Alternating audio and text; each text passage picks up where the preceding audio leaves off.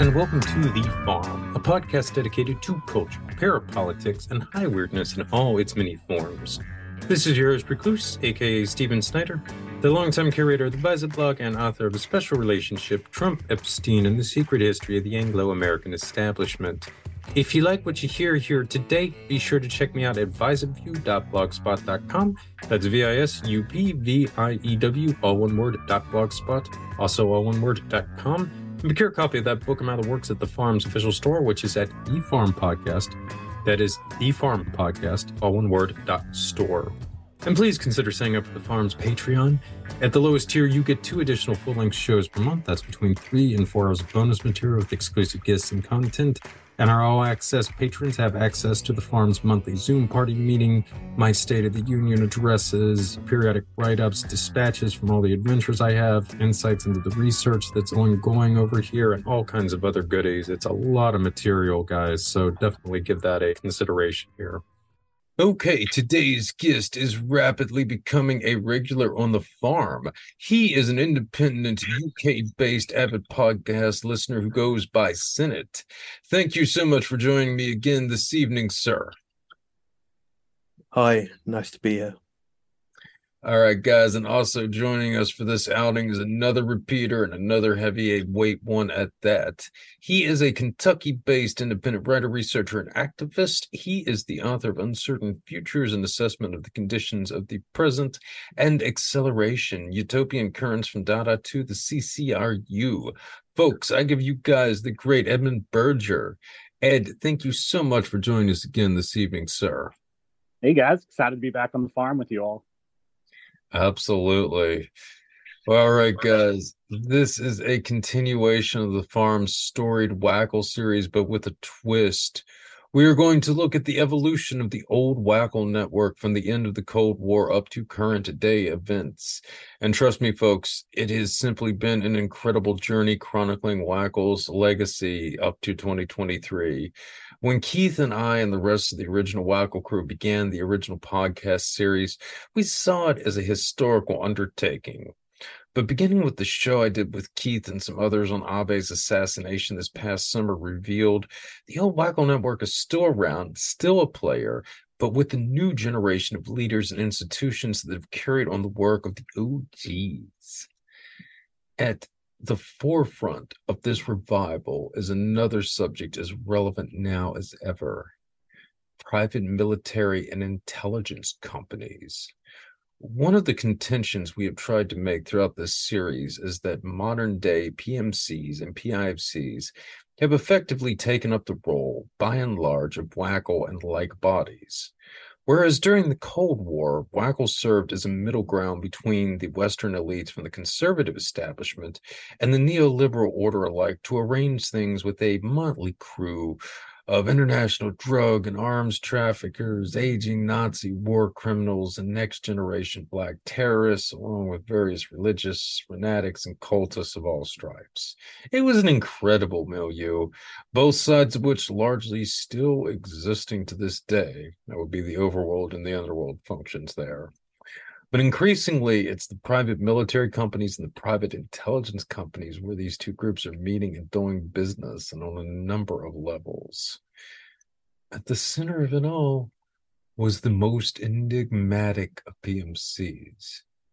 It was an allegedly Russian controlled PMC called Far West Limited or LTD. But it was so much more than that, as we have seen over the course of this series. Indeed, it may be the driving force behind the present war in Ukraine and how Mr. Joe Biden ended up in the White House. And seriously, I wish I was exaggerating these claims.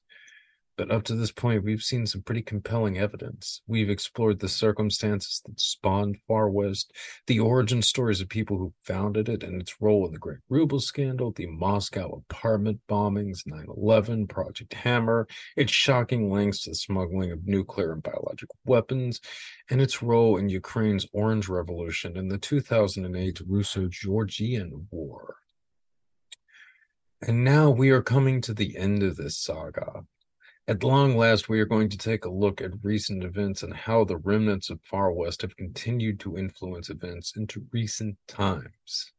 During the ninth and most recent installment with yours truly flying solo, we took an in depth look at Ukraine and the far west centric events that have led up to the current war and a lot of the intrigues playing out around it, most notably the Burisma scandal and Russiagate, which was a major part of the last episode. So for this one, we're going to step back from Ukraine and assess what all was going on globally during this crucial time frame of 2013 2014 at the onset of obama's administration he seems to have genuinely attempted detente with russia but after the events that unfolded during these two years this was essentially impossible It could be argued that a kind of global strategy of tension was employed to achieve this success. And the different theaters of it, in addition to the Euromaidan stuff going on in Ukraine, are going to be up for consideration in this particular installment, and how effectively the uh, world has been sent on the course to a potential world war that we are now struggling with. As with all the Far West series, this show and the whole series is dedicated to Ed Kaufman, alias Don Diligent. Ed was the heart and soul of the original Wackle series. I hope and pray that I have done him justice with this one. As great a researcher as he was, he was an even better man. So, all this is for you, and I hope you are pleased. And on that note, let us start the show.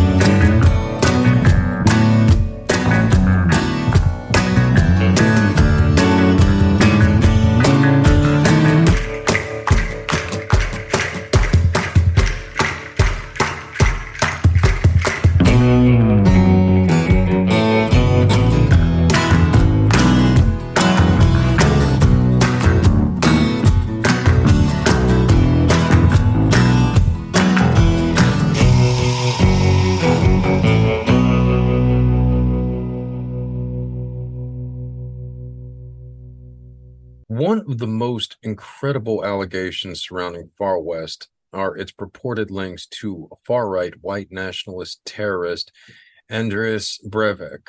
Senate, can you give us give the kids at home a quick refresher course as to who this cretin is before getting into his potential links to Far West?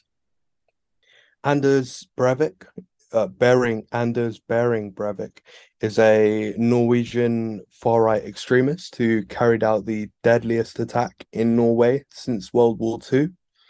Um, in July 2011, Breivik detonated a car bomb under the gov uh, in the government quarter of Oslo that killed eight people and injured 200 others, more than 200 others. The explosion caused significant damage to several government buildings, including the office of the Prime Minister. Um, following the bombing, Breivik, dressed in a police uniform, traveled to Utoya Island, where a Workers' Youth League, uh, the AUF, uh, camp was being held. Um, so this is the youth wing of the Norwegian Labour Party, basically. Um, and many of the children uh, or sort of teenagers that were there were, um, you know, kids of like the Norwegian establishment, various politicians, and that kind of thing, um, uh, and other officials. Like I think the uh, chief of police uh, in Oslo, his kids were also there um, on the island at that day. Um, so it was important that, yeah, that's uh, important to note. Um, on the island, Breivik embarked on a shooting spree that lasted for about an hour. he methodically hunted down and shot uh, attendees of the camp, resulting in 69 deaths, um, most of whom were teenagers.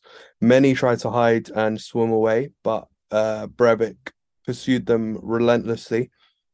Um, I think another thing to kind of note here, uh, which will kind of show up a lot um, in in this, there there are a few touch points to this. Uh, apparently, what was going on at the camp where they were practicing how to uh you know how to dock a flotilla so they were kind of practicing um flotillas that were kind of meant to eventually go to gaza um i think it's important at this time that there was a lot of um controversy on norwegian policy towards israel.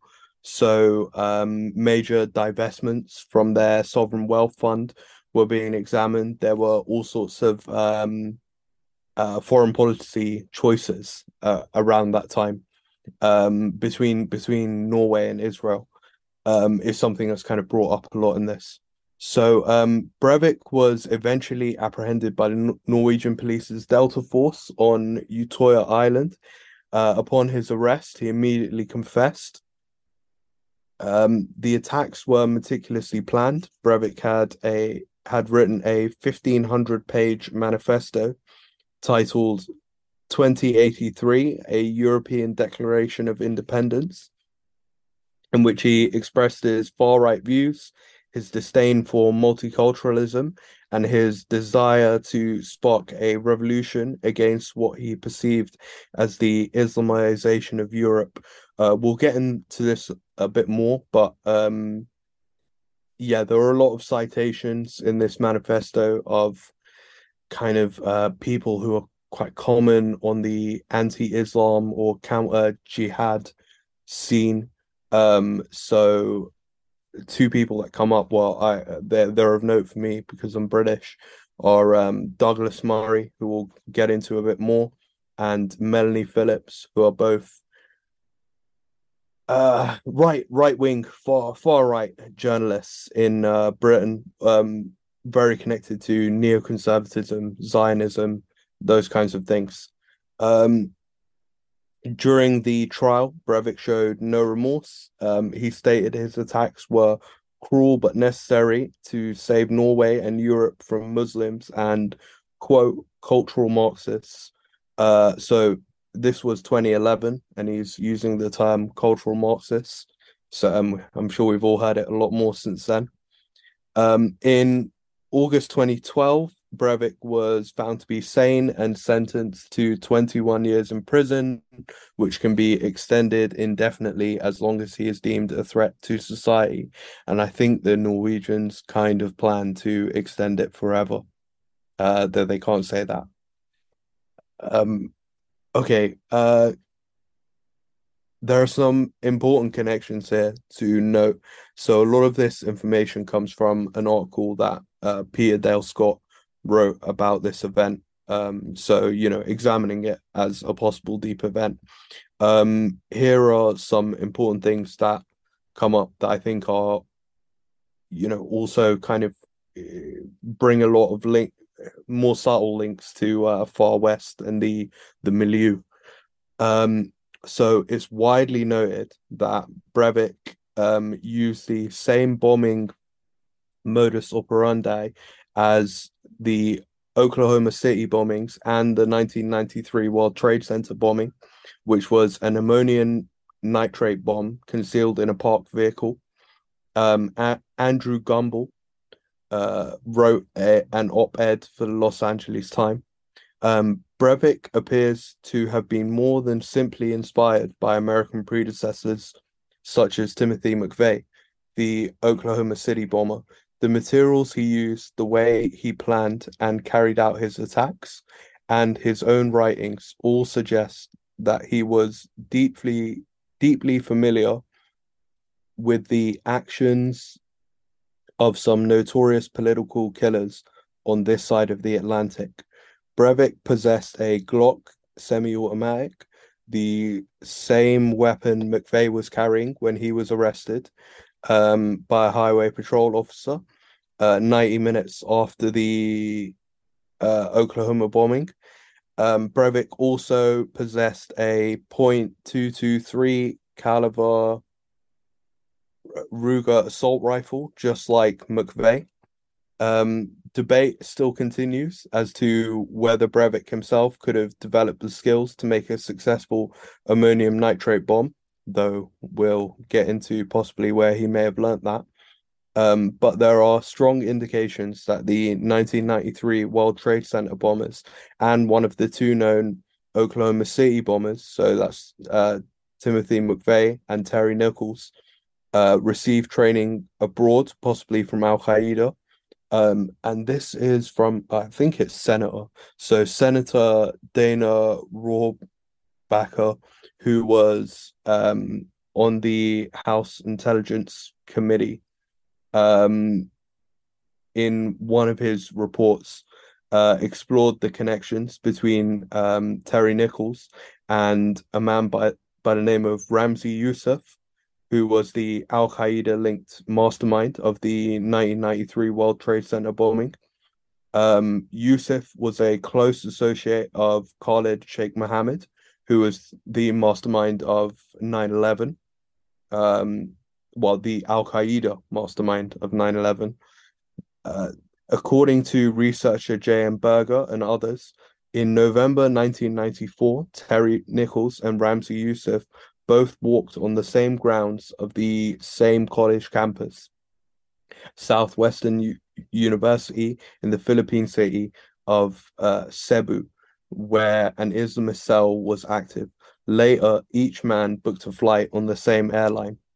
It's worth recalling that in 1993, the bombing of the World Trade Center, the attackers were trained by a member of Al Qaeda, uh, Ali Mohammed, who is also who is almost certainly a double agent, also working for the US.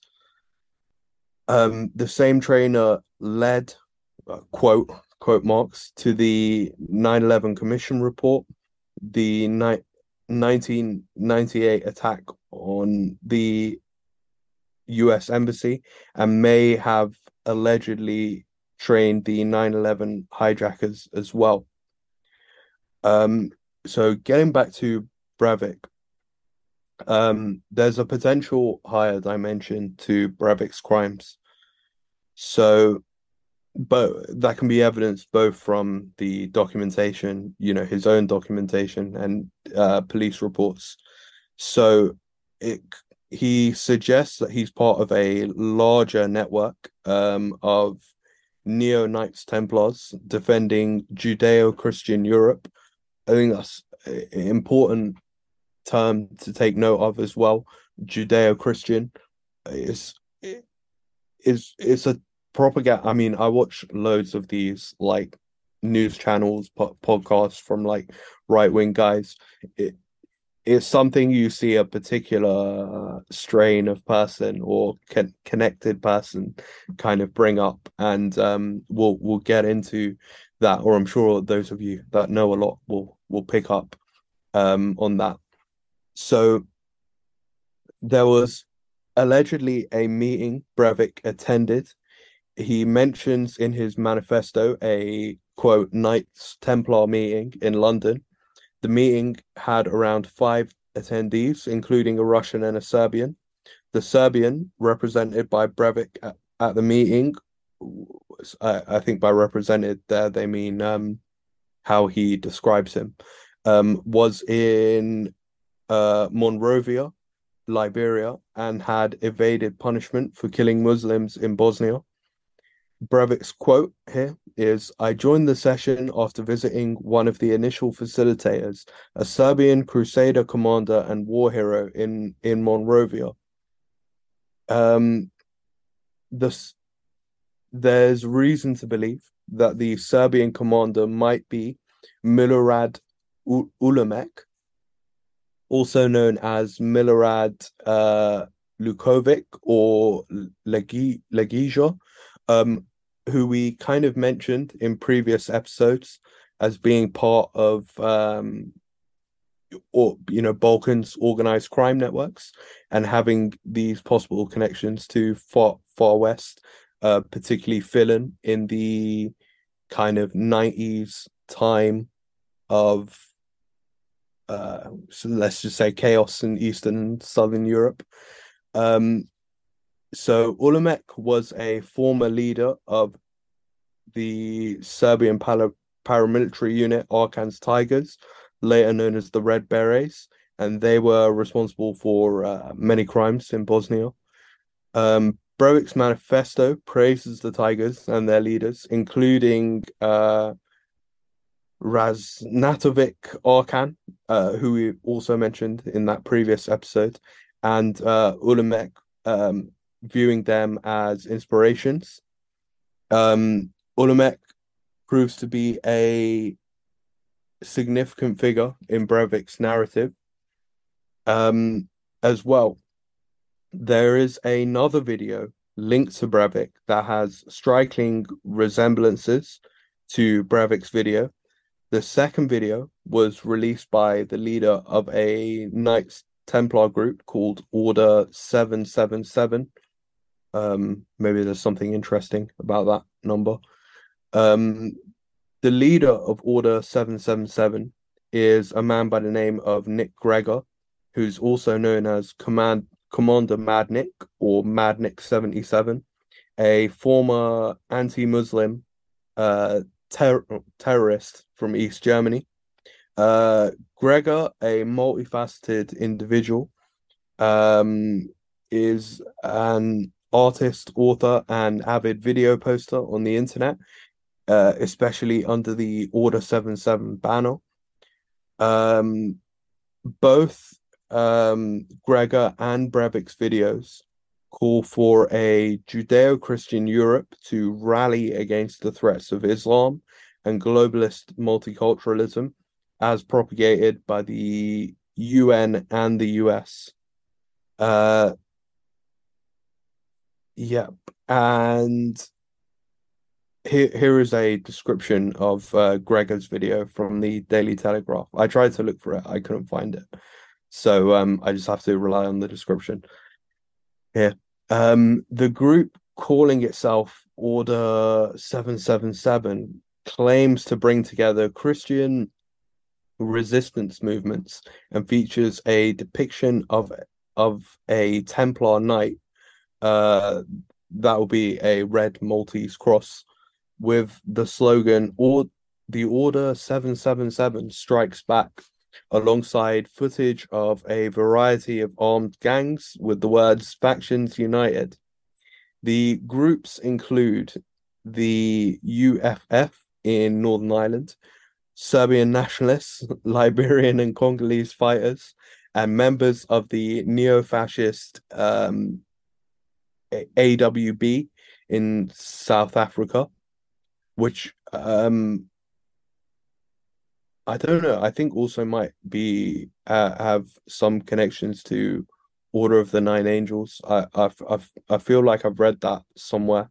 Um, uh, certainly, like I think they were connected to like At- Atomwaffen division and uh, some of these like newer movements because this may be a, a, decade or two ago we're talking we're talking about here.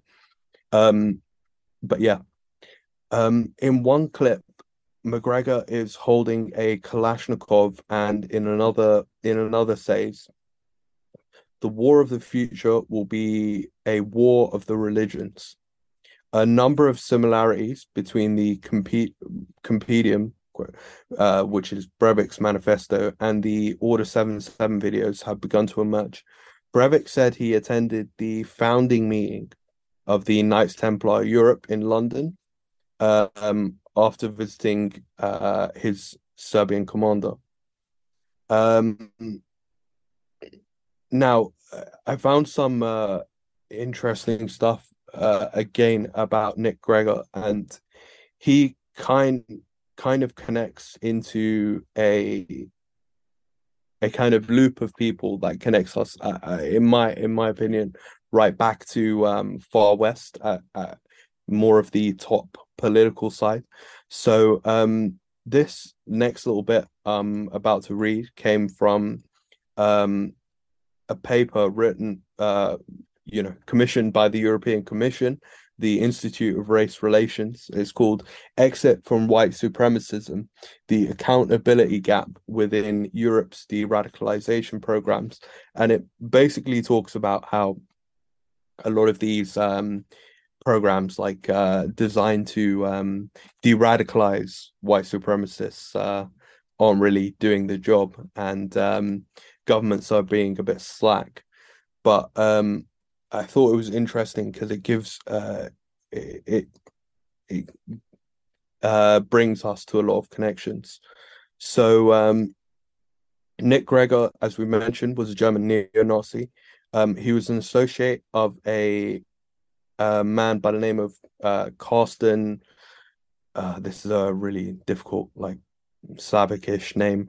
Uh, Szczepański, um, who was a neo-Nazi paid informant who gave evidence at a Munich trial of uh, Beate Zschäpe um, and four co-defendants who were part of the National Socialist Underground um, for charges relating to the murders of 10, 10 people, mostly Turks, um, between 2000 and 2010. Uh, Greger's trajectory is murky to say the least. In 2005, he helped. He was helped by the federal version of the German exit program, so that is a German de-radicalization program, to write a confessional account of his disengagement from the neo-Nazi scene. His conversion, quote Marx, however, was seemingly short lived. Greger, Greger went on to become a leading light within the counter jihad movement in the UK, founding alongside Paul Ray, who we'll get to uh, in a bit, Paul Ray, um, Order 777. Um, and this is again from uh, the report. But was this really a story of a racist dropping out from the neo Nazi scene only to drop back in as a fully fledged counter jihadi? Or is something else going on? Could it be that Greger, who now lives comfortably in Gambia, was placed on the on the German Secret Services payroll when he dropped out in 2005 and was even working with the British Secret Services when he founded Order 777. Of course, we have no way of knowing and can only speculate. Um, so that was that there from that report. But um, the man that was mentioned in there, Paul Ray, um, is quite interesting because he again loops us back to um, a very interesting network of people. So Paul Ray is a British man who is kind of known for allegedly being the founder of the EDL. Um, so the EDL itself was is the English Defence League. So um, it was kind of a um, kind of a a street protest group who were primarily comprised of football hooligans, but rose to real prominence by these kind of protests uh, like counter jihad protests. Um, what's interesting is they were kind of a the rival of a group called um, Al Muhajirun. Uh, both these groups originated in a town called Luton, London. Um, I think I wonder if we actually even spoke about this in another episode. I hope I hope not. Um, and they were kind of um, yeah, important because because um I, I remember this, you know, a lot from the news and just seeing it, but they they were kind of uh counter to each other. So Al Muhajirun was a kind of um sort of jihadist group that had a lot of uh, Al Qaeda connect, you know, international jihad connections, um, run by a man by the name of Anjem Choud Anjem Choudary, um, who was kind of a like political figure for Islamism in Britain. Um, so it's kind of interesting that they kind of spawn up right next to each other. Now, what's interesting about Paul Ray is um, Pamela Geller, who is a kind of um, counter jihad, um, far right. Yeah, she's really close to John Bolton, um, and a lot of like the big neocons, uh, going back at least to the Bush two administration. But yeah, she was a big uh, blogger during the knots. Um, so that's really interesting. Pamela Geller would be tied in with all these people. Well, um, I mean, she goes really fast. So her speaking about um Paul Ray, um, and uh, you'll know earlier the kind of uh, Israel connections I kind of pointed out earlier of what was going on.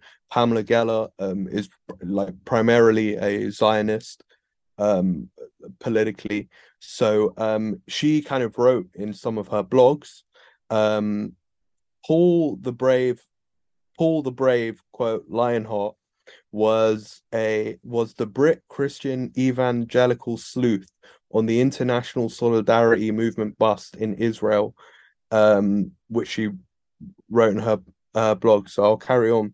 Um, this this was published in Front Page Mag September 2006, and it's about Paul Ray, one of our volunteers in the United Kingdom for Stop the in- international solidarity movement. The international solidarity movement is a um, solidarity movement for uh, pa- Palestine. So it's pro. It's a pro-Palestinian uh, group. They were really um, involved in direct action.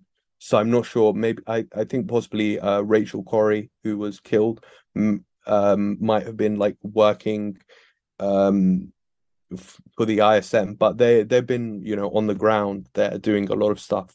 So one of our volunteers in the United Kingdom uh, for Stop the ISM managed to infiltrate the ISM late last June in the Holy Land, where the where the ISM operatives in uh, operates in direct support of terrorists.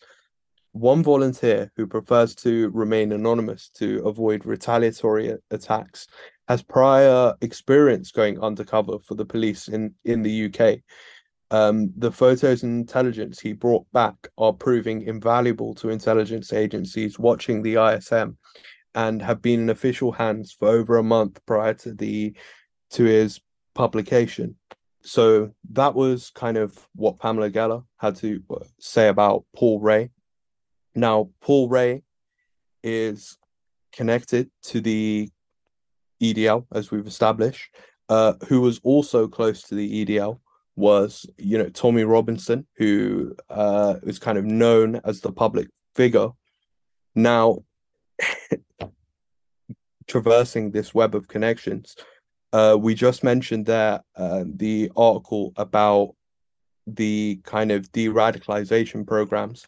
Tommy Robinson had quite a famous um, de-radicalization where he publicly, you know, left the EDL. Carried out by an organization called the Quilliam Foundation, which was one of these sort of uh, think tanks um, on, you know, Islam and all of those kinds of things. It was set up by um mu- by a Muslim, by uh, by Muslims um, one in particular was a guy called uh, Maajid Nawaz, right, who is now a radio presenter on the uh, on uh, LBC radio. Now, Maajid Nawaz, his background is he is also a kind of former radical. He was um, supposedly, I think, a member of um, Hizb Tahrir, which was a kind of um, radical group. Uh, uh I I think there have been various connections to them in violence, but I think what's interesting is Maajid's description of of of the group and the descript kind of public description of the group is um that they yeah they want to achieve a caliphate and world uh jihad but um they go about it through you know political means not necessarily electoralism but convincing uh and not necessarily direct violence which I always thought was interesting because they it's kind of like a like a like a Muslim version of the maybe what the NED and those kinds of things do. Uh, now, in a lot of the left.ru stuff, Hizb Tahrir is kind of uh, mentioned of having um, basically a presence in having had a presence in Russia, especially the Ural Mountains and the kind of um, Caucasus region that we know is really important for this. It's, it's all coming to me now.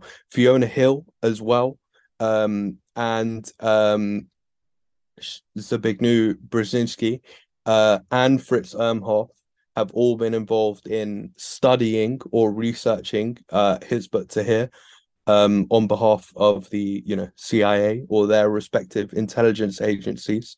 And going back to Quilliam, um, these guys, Maajid Nawaz, Tommy Robinson, were all in the milieu of um, a figure many of you might have actually heard of. Uh, so Douglas Murray, who's a kind of popular conservative, but in particular neoconservative uh, commentator who almost for his entire career has worked for many of these kind of right wing uh, think tanks and those kinds of and those kinds of things and been a publicly right wing um, commentator. He is part of the Henry Jackson Society, and I would say has been the most public figure, or at least in Britain, the most public figure of the Henry Jackson Society um, throughout I don't know the last the last decade or maybe even a little bit more than that. Um, and the all of these guys are also in a, in the milieu of what what was called the the IDW, so the uh, intellectual dark web with kind of uh, Sam Harris, and also just in general the uh, counter jihad movement. So Robert Spencer, uh, Jihad Watch, and uh, those kinds of things who we know have those further you know are immediately connect us back to some of the key players right at the top of far west so um yeah i think uh, uh that that was a, a long aside there but um yeah it was really interesting that there there is again this between kind of right wing uh right wing white supremacists and jihadists. There's like there always happen to be in the same place. There's a kind of milieu. There's um, and this is one something I wanted to mention when you brought up Fiona Hill. Um, a very public nature to all of this. Like um, a lot of these guys like being in the press. Fiona Hill is in the press doing podcasts, uh, talking about Putin every day um, you you'll find her on something. Uh, so th- that was um, yeah, just a lot. Um, did did any of you uh, guys have anything uh, in connection to that? That that information about um, the parallels with McVeigh, like that's incredible stuff, and that didn't know about that, but definitely resonates with some of the stuff that me and Steven have talked about in uh, the Patriot Games episode that we did recently. So let's go back to Greger's video. He highlights uh, a lot of men in these videos, um, but me, uh, what he doesn't kind of mention is that many of them are drug traffickers. So in Greger's video, um, he, you know, pays tribute to Charles Taylor, who is the self-installed president of Liberia. Uh, Samir Geagea, uh, who was a militia leader in Lebanon, uh, Johnny Adair, who was a former Protestant militia leader in Northern Ireland. I think uh, remember that because I've got an interesting tidbit. Uh, also, that Nick Greger was hiding out in Gambia because um, there's a funny article I've got at the end of this that ties this all together. Um, Gary Smith, Irish militia hitman, Billy Wright, alleged Irish militia hitman, Milorad Ulemek, uh, who we've mentioned before, who's portrayed as the most significant figure, celebrated by Breivik and Greger. Ulemek, as we mentioned, was kind of more than just a militia leader. He was a mafioso and a member of the Zemun clan, who I think we spoke about in a, another in the same episode I've been mentioning. So they were involved in many drug smuggling, extortion, other rings, um, and were implicated in numerous killings. Illicit pa- paramilitary groups often resort to the arms for drugs trade to finance their operations. Uh, for Breivik's heroes, who were Raznatovic Arkan and Ulemek uh, Legija, drugs might have been more than just a means to an end. Um, other significant figures in in this underworld included a man by the name of uh, Stanko Kane Subotic, who amassed wealth through cigarette smuggling and resides in Switzerland. Um, Arkan's assassination in 2000 was a turning point. He had been extorting from other criminal groups, believing himself invincible. Um, his death allowed the Zemun clan to eliminate competition and establish a rigid monopoly in the underworld. Russian sources have connected Ulemek with Vladimir Filin, the leader of Far West LLC. The group um, relationship was with Filin was reportedly so close that Far West, Far West felt threatened by Ulemek's um, imprisonment, Serbian and Russian organized crime have been deeply involved in drug trafficking, but also protection rackets at Black Sea ports, in as we have mentioned before. Now, going back to Breivik, there's one connection we've established here between kind of Breivik and Ulamek, who was Serbian, and we know that Filin was connected to these Serbian criminal uh, organizations. But Breivik also made multiple trips to Belarus.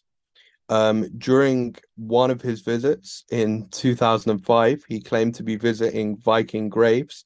However, he took an interest in Belarus's governance, political structure, and the aftermath of the Chernobyl nuclear disaster.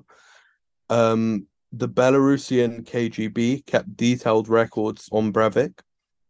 Um, now, Breivik is believed, whilst he was there, to have undergone military training in Belarus um, under the guidance of a Valery Lunev, who was a former colonel of Belarusian special forces. Um, now, Lunev, uh, as you remember, is a member of Far West. He is a partner of Filin. He was supposedly um, Far West man in Belarusian intelligence. Um, a man by the name of Mikhail Reshetnikov, the head of the party of Belarus Patriots, claims that Breivik visited Belarus three times. On one occasion, Breivik traveled to Minsk using a passport from another European country. Around this time, Breivik reportedly acquired a Belarusian girlfriend and had access to a significant amount of money. Another connection that ties Breivik to Russia and Far West is that in one of these trips, he supposedly met with a man from the from the Russian Slavic Union. Um, now this was a man called who has the nickname Red Tarzan. Um, he was, though his full name is uh, Vyacheslav Datsik. So Russian officials had been kind of looking at Datsik. Um, now, Datsik had previously sought asylum in Norway after escaping from a psychiatric facility in Russia, but he was denied. Breivik um, was alleged to have had strong affiliations with uh, organization, um, which is the Slavic Union. This group was found in possession of weapons during a police raid in Oslo. Uh, there's also evidence to suggest that Breivik um, procured a significant portion of his equipment from from Russia. Um, when he went to Norway, he claimed to, well, publicly, that he'd been dispatched to Norway by Russian agents on a mission to assassinate the Chechen leader Ahmed Zakayev. Um, Russian officials sought his extradition back. However, there were concerns about torture. Um, Breivik's um, investigators into Breivik were probing his financial activities, um, where he had a substantial amount of funds that he earned through investments. There's speculation that these funds were located in Bermuda. Um, I think what's also important to note about this time is that there was a major CIA presence in Oslo. Uh, Wiki WikiLeaks revealed that US intelligence services, primarily the CIA, had a significant presence in Oslo over the past decade. Their primary objective was to conduct intelligence, uh, conduct surveillance and counterterrorism uh, activities targeting Norwegians or those visiting and migrate or migrating there. Norwegian officials um, claimed not to be aware of the major presence um, by the CIA. The UK Telegraph highlighted that around this time, the UK, uh, the US was he- also heavily criticizing Norway's lax responses to potential terrorist threats. Um, and that was kind of there, though.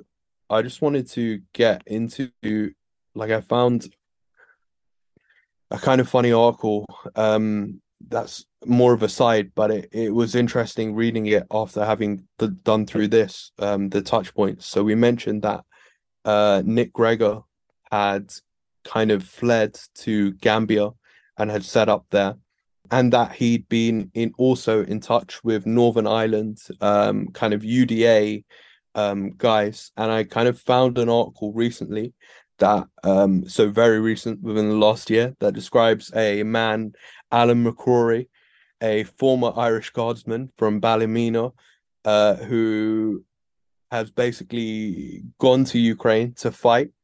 Um though it's come out that allegedly he was an enforcer for the uda who collected drug debts. Um and here is a kind of just short i'm not going to read the whole article but here are just some uh, short quotes from him uh, being questioned on his far right connections. Yes i also admit i was once involved with the far right order 77 group but it was only for a short time and i quit when i saw the direction it was taking surely i deserve credit for that um i said uh, he was part of the british army as well I served seven years in Belize, Iraq, and Kenya, and then I got medically discharged in 2011. Some people claim I was a mercenary, uh, but that's not true either. Um, I served in Ukraine for a year from 2016 to 2017, and I worked for a security firm in the Gambia where I was training police at foreign embassies. Uh, and that line was the line that really jumped out because, yeah, as we mentioned earlier, Nick Greger was in Gambia. This is a drug enforcer from Northern Ireland who now finds himself fighting in Ukraine. Um, so, yeah, it was just uh, quite funny reading this article, and I, I thought I would bring that up. But um, that's where we are on Breivik. That reminded me of one uh, other like little nugget I will throw in here for you guys, which I'm guessing a lot of people find interesting uh, with Breivik here. So it's interesting that he has these Serbian ties, and we have already mentioned before that uh, Vladimir Filin, of course, was reputed to have uh, links to the crime network around the Serbian terrorist Arkan um, after his uh, assassination. So what's interesting about this um, were allegations that Peter Levenda, or I believe more uh, precisely Simon, quote unquote, uh, I think in Dead Names, made about a rather uh, notorious church in New York known as the American Orthodox Catholic Church. So this was a major center of um, wandering bishops and um, reputedly a lot of interesting intelligence ties too, which I'll mention here in a second. Uh, one of these bishops uh, was a guy who had the pretentious name of uh, His Excellency Count Michael Paul Pierre de Valich, I believe, who was a bishop in this church. And he also reportedly uh, was involved with nationalist Serbian organizations during the 90s, specifically groups related to Arkan, the terrorist that we just mentioned. So this would be the same kind of criminal network that later became linked to Far West Limited in the late 90s. So there's a couple of things about this that are um, especially interesting. So on the one hand, um, the American Orthodox Catholic Church has also had long-standing links. This is very rarely talked about, but it's had long-standing links to the various sovereign orders of Saint John, uh, which Ed and I just talked quite a bit about in the most recent Patriot Games episode that we did on the Patreon together. And also, um, even though these guys haven't had a chance to hear it yet, it'll be out by the time this airs. Uh, the recent episode I did with JJ Michael and uh, Casey Gain on um, Timothy Ballard of Sound of Freedom Infamy and the uh, Knightly Order that he is also a part of. Basically, it's this whole network of these pseudo chivalric orders that have drawn many intelligence uh, cronies over the years. Many of them go by the uh, Order of St. John or some variation, the Knights of Malta, though there are a couple of Knights Templars ones as well, which is um, interesting in light of Breivik's own uh, reputed connections to a Templar organization. Uh, Timothy Ballard is also connected to a Templar organization, though they were certainly different, but that's neither here nor there. But anyway, as for the American Orthodox Catholic Church, it was linked to the OG Order of St. John, the Shickshinny Knights of Malta, all the way back in the 1960s via the figure of Christopher Maria Stanley, who is of historical importance because he later turned up into investigations into the Kennedy assassination, uh, because he was actually the man who made David Ferrie a uh, consecrated bishop as well. So, a little interesting side note with that. But the connections to the orders of St. John and the American Orthodox Catholic Church continued into the modern era via this fellow here, this uh, uh, Excellency Count Michael Paul Pierre de Valich he is, was at least a member of another one of these groups, the Sovereign Order of St. John of Jerusalem, Knights of Malta, Federation of the Autonomous Priories. I've been looking at this group for years, and it does seem to have had some loose connections as well to the good old Shickshinny network uh, that Ed and I kind of detailed recently, which I also got into in the Sound of Freedom episode. So, another appearance of this network here, and again with links to Arkan and Serbia, no less, in the old Far West uh, milieu later on. But if that's not interesting enough, and uh, this is kind of a nice little fitting tribute here for Ed Kaufman, alias Non Diligent, uh, the star of the original Wackles series. Ed fanatically poured through um, the Ukrainian Weekly, which was essentially the house organ of the OUNB for many years, the Banderites, talking so much about throughout all of this. Throughout research for the original Wackles series, and he made a lot of interesting discoveries in Ukrainian Weekly, to put it mildly. But one of them involved um, a bishop known as Walter Profeta, who was for many years the head of the American Orthodox Catholic Church, who Peter Levenda talks quite a bit about in the uh, First Sinister Forces book, especially his reputed ties to the intelligence community. But what he doesn't mention, which Ed was able to figure out by piecing together several articles of the Ukrainian Weekly, was that Profeta was a was involved at least with the World Anti-Communist League and most likely was also involved with the OUNB since he's turning up in Ukrainian Weekly and had ties potentially to Wackle.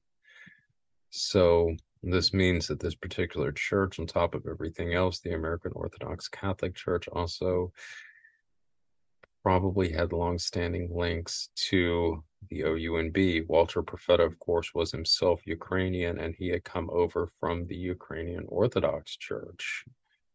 So it's quite likely, uh, as he was involved in Ukrainian nationalist circles for years, that uh, the American Orthodox Catholic Church was quite well connected in these circles. So again, you have Devalic later on having links with the Serbian group tied to the terrorist Arkan, which later ended up connected to Filin and Far West who again were potentially being cultivated by the Banderites during this whole era via this uh, Kupchinsky guy, Roman Kupchinsky, who I had just mentioned at the onset of this. So just to kind of bring things a little bit full circle there, but I, I didn't mean to digress here too much since uh, you were doing such a fabulous job here, Senate, bringing up some great connections here.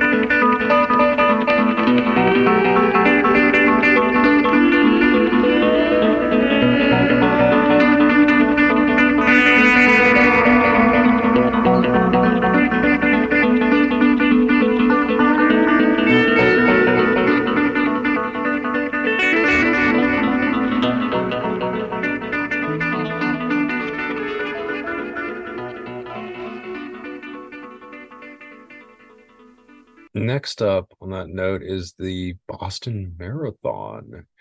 We might be on even firmer footing as far as it goes to far west connections. So, Senate, can you recap this incident for us? Give us a rundown of the players and then get into the potential links that head to far west. April 2013 is when these uh, bombings took place. But this is kind of a year, I think, before ISIS really kind of show up and make their public move. Um, I think we're about two we're two years post Gaddafi being removed, and we're kind of the Syrian war has kind of settled in a bit, but not necessarily reached uh, its peak. So that just just because uh you got to get in the frame of mind of like what was in the news back then because these are really like public events and stuff so um let's go in um the boston marathon bombing um happened in april 2013 two pressure cooker bombs filled with black powder and metallic shrapnel that detonated near the finish line um, it was a pretty gruesome explosion. Uh, so it revolt, uh, resulted in three deaths, uh, 260 injured. Um, many of these were amputations. It led to a manhunt. Uh, there was effectively a lock, uh, a city-wide lockdown which was a major event in itself uh, in Boston. Um, the FBI, with the help of law enforcement, launched an extensive investigation to identify and apprehend the perpetrators. Surveillance footage played a crucial role in identifying two Chechen brothers, Tamerlan and Dzhokhar uh, Tsarnaev, as the primary suspects. Um, the nation what uh, the nation watched as a manhunt unfolded, unfolded, culminating in a standoff in Watertown, Massachusetts. Uh, during the pursuit, an MIT police officer, Sean Collier, was also killed um, by the suspects. Um, Tamerlan, the older brother, was killed in the in a confrontation with police, whilst the younger brother, uh, was found hiding in a boat in Watertown. Um, uh, was subsequently arrested, found guilty, and sentenced to death.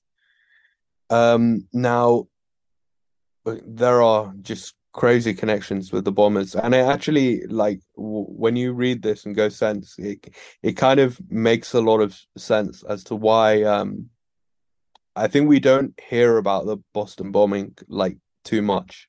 It's not it's not brought up um a lot when we think about terror. It's it, it, i don't think it's publicly referred to that much even though as i've described it was quite a um, gruesome incident.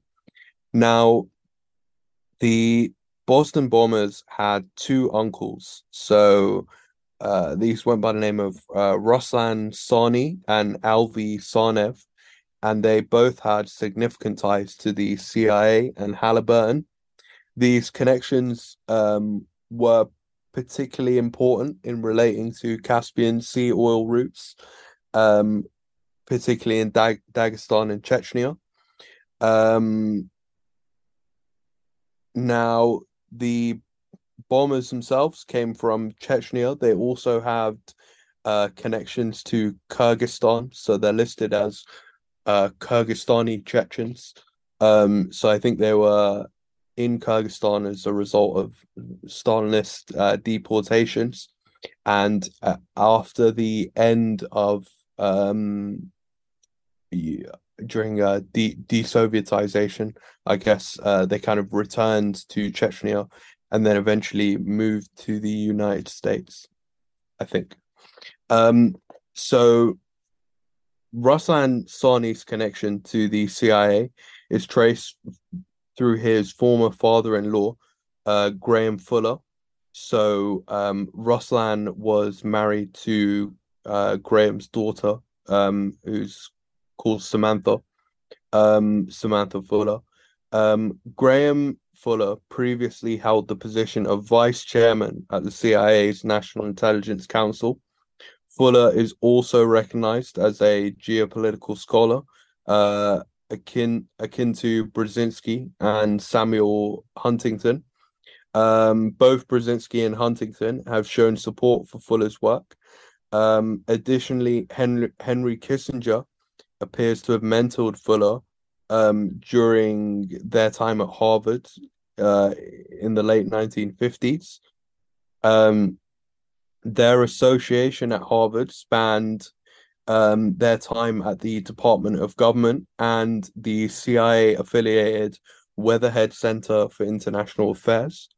A significant aspect of Fuller's work revolves the management of the Islamic world. So, great. I mean, here's some more info on Graham's perspective on Islam.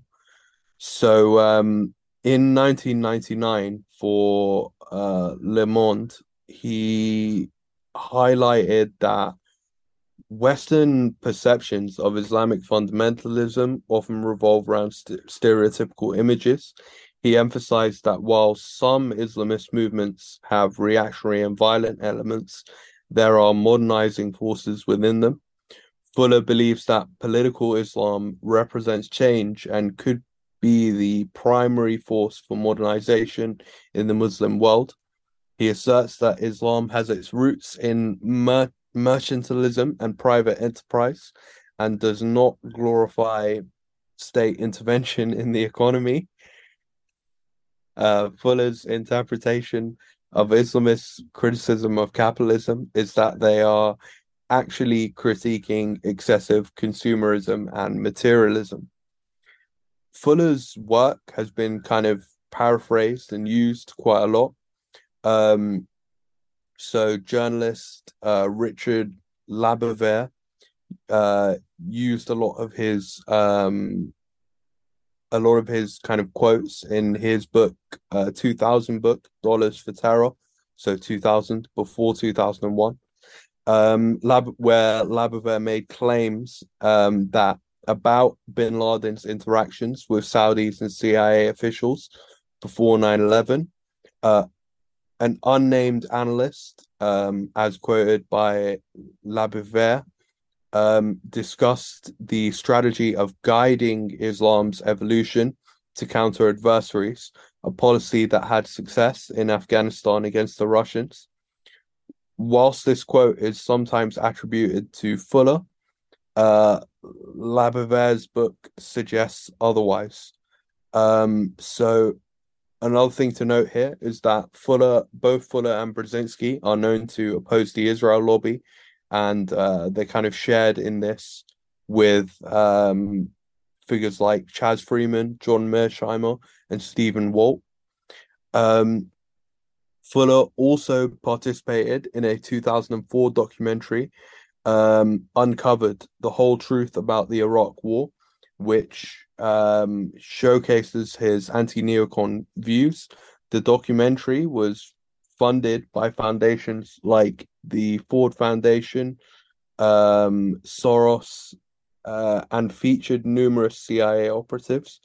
Some of the operatives in the documentary have been linked to conspiracy theories related to 9 11 and CIA drug trafficking.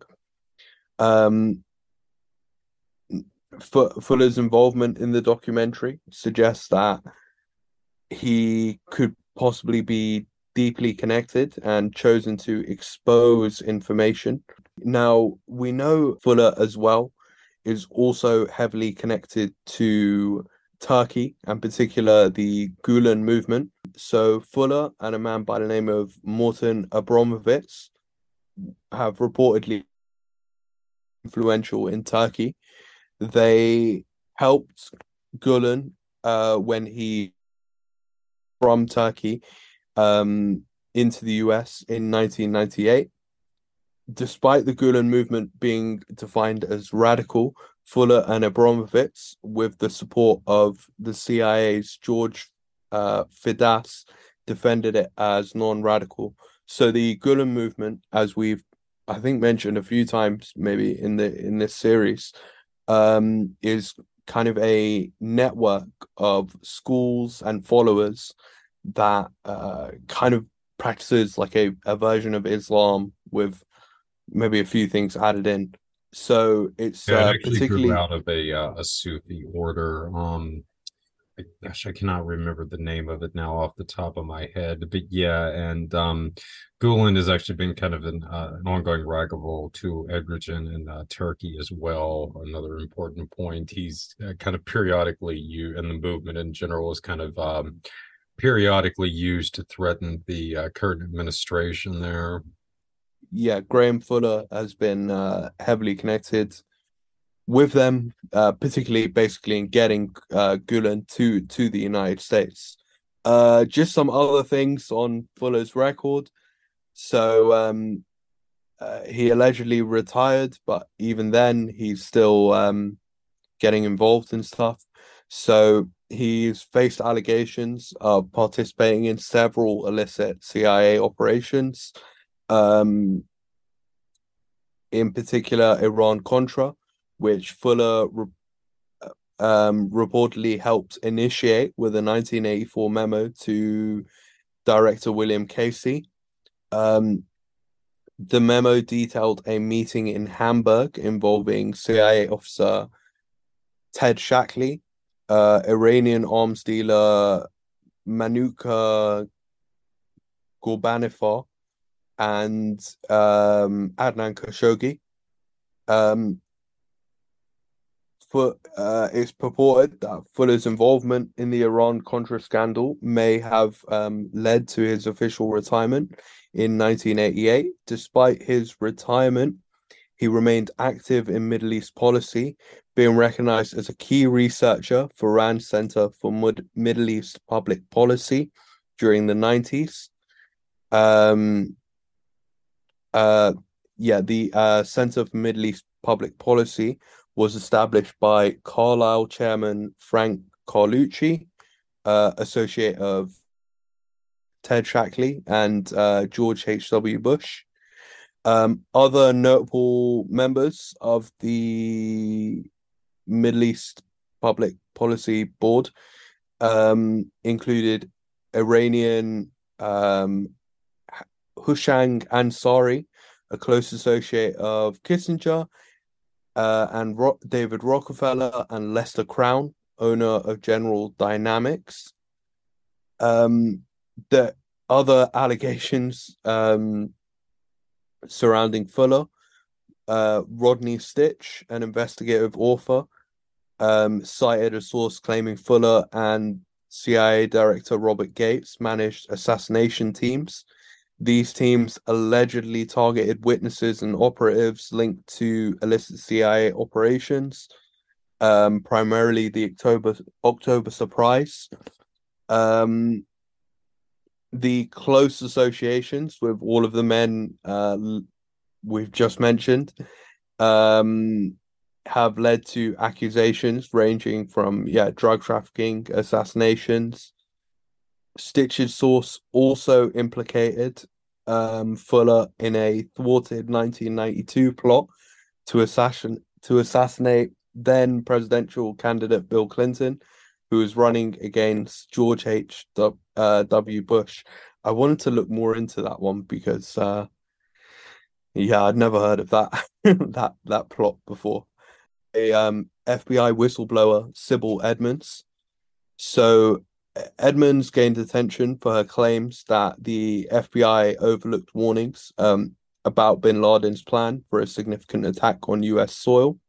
Um, she worked as an interpreter, um, translating and covertly covertly recorded conversations of Turkish diplomatic and political figures um, I think she also was involved in interrogations, um, possibly some interrogations of Turks and potentially Uyghurs. I I remember reading a lot more about what Sibel Edmonds said. Um, that's where I think a lot of the originations of the uh, or or at least some weight to the kind of theories that the um, that the kind of jihadist networks were being run by um, intelligence, I, I, think really really came out. Um, so just some some more about you know exactly what she said. Um, so she provided some uh, insights into the Gulen organization. Uh, she said that they had established 300 uh, madrasas in Central Asia presenting them as institutions of quote moderate Islam. Uh, again, that's probably a phrase to pick up because maybe she picked it up from somewhere, but uh, just like uh, Judeo Christian, there's a particular type of person that brought the term moderate Islam into the, you know, kind of into the mainstream. Uh, and I think it's a lot of the people we mentioned earlier. So like Douglas Murray, um, the kind of anti-jihad people, or maybe the more liberal wings of those. Uh, so again, that's quite. I mean, it's quite interesting seeing the terminology so far back. Um, yeah, Edmonds uh, alleged these schools were actually involved in training militia like Islamic fighters sourced from Pakistan and Afghanistan. These fighters, after training, were would be moved to Turkey and then dispersed throughout Europe and other regions. Um, Edmonds drew parallels between these operations and Cold War tactics, well, particularly Gladio, uh, here. I mean, the first time I ever learned about all of this, it was termed as uh, Gladio C or Gladio B or something. Um, yeah. Uh, and she suggested that radical Islam was being used to further geo- geopolitical and business interests. Now, um, if Edmund's information holds true, which I think it looks like it does, it suggests that Fuller, um, his daughter Samantha, who was married to Ruslan Tsarni, um, Halliburton, and oil interests that have been represented by Brzezinski are intertwined in managing these Islamist networks. Um, Brzezinski, being an expert in this domain, would likely be consulted for these operations. Fuller also had a role as station chief in Kabul um, from 1975 to 1978, um, where he pushed the strategic plan to Afghan war. And I'll note here, Brzezinski, when questioned about the consequences of the Afghan war, showed little, well, no remorse emphasizing the geopolitical benefits over the humanitarian costs. He argued that the collapse of the Soviet Empire and the end of the Cold War were more significant than the rise of groups like the Taliban, which uh, I guess uh, is an important quote to have uh, in this segment, especially given we're you know showing these connections that these bombers may you know may have had uh, to the top. So, given Fuller's extensive connections and the allegations about him, it's uh, entirely plausible he had interactions with Far West. Much of Tsarni's family um, resided in Kyrgyzstan, where the future bomb, where the future Boston bombers um, spent their early years, as I mentioned before.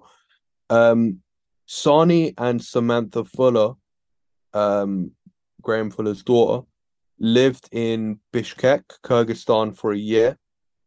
Um, allegedly, they were neighbors and reportedly close with a Chechen Kyrgyz mafia boss, um, Aziz uh, Batukayev. The they were also alleged uh, as well as the entire Tsarnaev family, to have had connections to the Kyrgyz intelligence services. Um, I think we also mentioned in a previous episode, perhaps the episode where we were introdu- introducing the Far West characters, so that might be episode one and two. We mentioned that um, Saidov and his family um, also spent time in Kyrgyzstan um, and Uzbekistan, they were also connected to various Kyrgyz and um, mafia and intelligence figures um, too.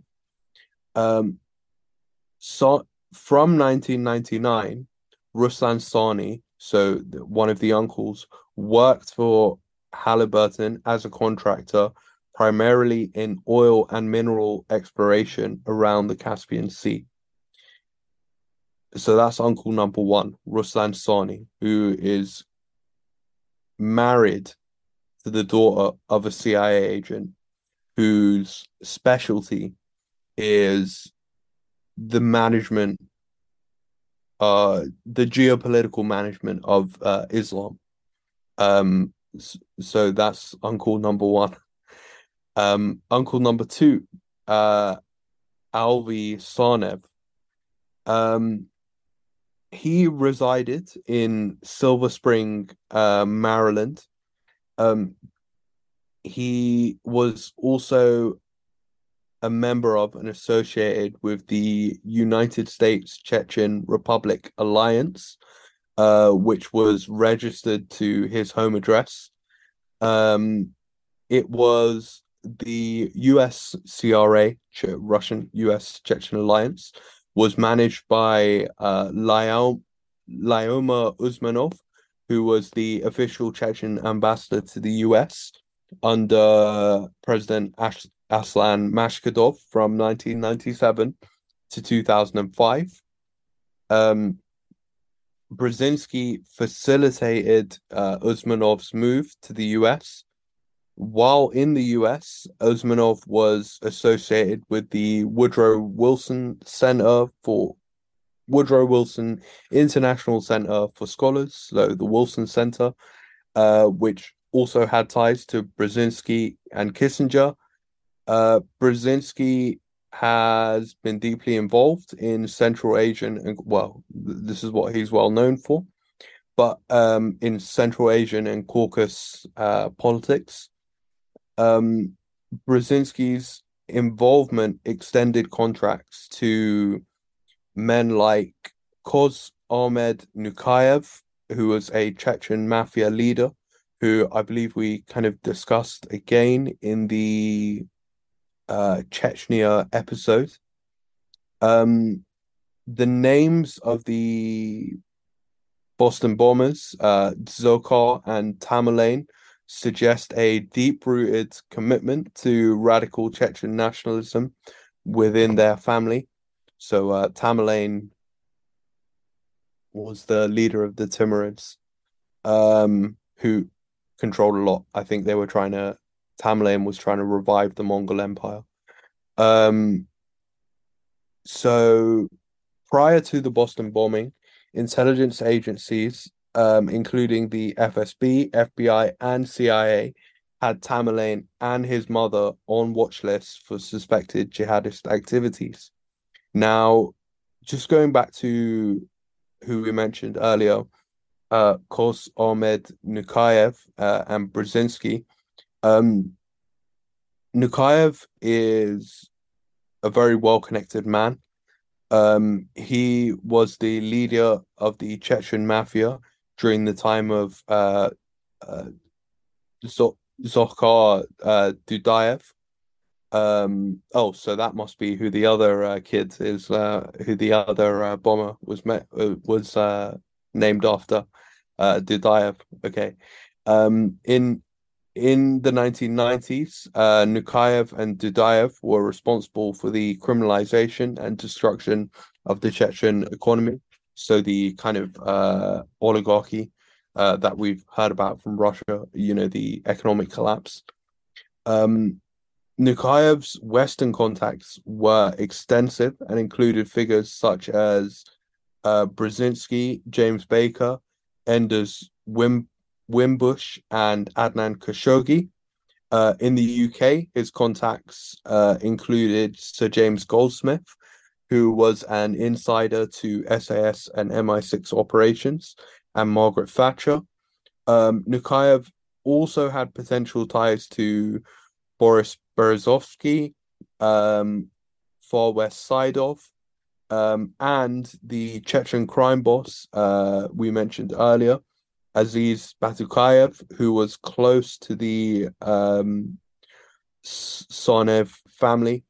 Now, we mentioned kind of Nukayev's uh, connections. I think, uh, oh, this is what I remembered. In a previous episode, we also mentioned as well that uh, Nukayev was, um, you know, also a uh, member of a Sufi order. Um, he was uh, also seen as like a kind of leadership figure from that perspective as well. So he's kind of um, an important figure in his uh, in his own right. Um, now, this um, next section comes from an article by Punch magazine, um, and it was published in 1999. Um, and I thought it was really interesting because it just um, shows again just the, the high level connections between many of the figures in Chechnya with uh, what what we've termed uh, Anglo elites. So um, I'll I'll just go ahead and read through that because I I thought this was worth bringing out in full just to just so you can see the the level that um a lot of this goes to and uh how you know concise it is. Um, so Punch Magazine investigation an investigation by Punch magazine in 1999 revealed a British connection to the Chechen mafia, particularly highlighting the involvement of key British figures with Chechen leaders. Uh, so Uh, in March 1998, uh, Aslan Mashkadov, president of the self-proclaimed Chechen Republic of Ichkeria, landed in Britain. He was greeted by former Tory Lord Treasurer Lord McAlpine, uh, who's also uh, and Tory MP for Aldershot, Gerald uh, Howarth. Um, McAlpine, uh, who by then was leading James Goldsmith's referendum party movement, uh, played host to Mashkadov, um, while uh, Howarth facilitated his Westminster contacts. Um, when he was there, Mashkadov dined with uh, Margaret Thatcher uh, at the Ritz, so um, pretty fa- pretty fancy. An international commission to determine Chechny's legal status. Uh, additionally, Mashkadov also interacted with Imran Khan, uh, Goldsmith's son-in-law, and met with British Muslim leaders. Um, I I thought it was interesting that uh, Imran Khan was mentioned in this because obviously, well, right now, as of this recording in August 2023, he's uh, in prison and part of um, what looks to be uh, a lot of political trouble there and kind of more like coup stuff and uh, games. But um, I find it quite interesting. A yeah, lot of specifically he was uh he was believed to have been maybe a little too soft on Russia and the uh, Ukrainian conflict. And uh the United States opted for a little bit of the old regime change uh so it would seem. But yeah um I I find it quite interesting that right now there's um it uh, I mean in the media I mean it's it's printed but it's uh, nowhere near what you think when they really want to focus on something, which means they probably don't want you to know about it a lot. But um, who who I see coming out to support him are, um, I guess we could loosely describe them as Trump aligned, Trump and conservative aligned. And it's interesting here that who he's kind of with you know uh, goldsmith is kind of the referendum party movement uh, which is kind of the eurosceptic movement which morphed into ukip brexit um, is connected with what we might call the the classic british far right yeah, I think Sir Jimmy's uh, son-in-law actually uh, was one of the major uh, financial backers of Brexit, if I recall correctly. So yeah, I mean, going up to all of that, I mean, this network was still playing a big role in all that. That's you know very valid points in it. They're root they're rooting for Khan uh, right now. Uh, they so they seem to be the only people uh, coming out um, pub and publicly uh, doing it. Um, so one of the key figures uh, accompanying Mashkadov is uh, who we've mentioned earlier, Koz Ahmed Nukayev, um, who was a former first deputy prime minister of Chechnya. Um, Nukayev had significant international connections and a growing private business empire. Uh, was perceived by the Russians as a gangster. The Moscow's anti-organized crime directorate linked him to uh, protection rackets run by the Chechen mafia. Uh, the profits from these rackets were believed to have funded the Chechen war effort. Now, Nukayev, uh, during this meeting, envisioned attracting Western investment to the oil rich region of Chechnya. He proposed a Caucasus Common Market, which would involve partnerships between communities in the region and external investors. To advise on this initiative, an international group of experts was assembled, including American lawyer Samuel um, uh, Pisar, um, a trustee of Goldsmith's estate. Uh, Nukayev was later introduced to um, McAlpine, so that was uh, Lord McAlpine, um, at a social event in Paris. Um, in September 1997, accompanied by investment banker Robert Pike, who was married to one of Goldsmith's daughters. Uh, they visited Chechnya to assess the long term potential of the region and to understand the necessary framework for investors. The Chechen government covered their travel and expenses. A subsequent visit, which included um, which included Robertson and Imran Khan, um, led to the signing of a letter of intent.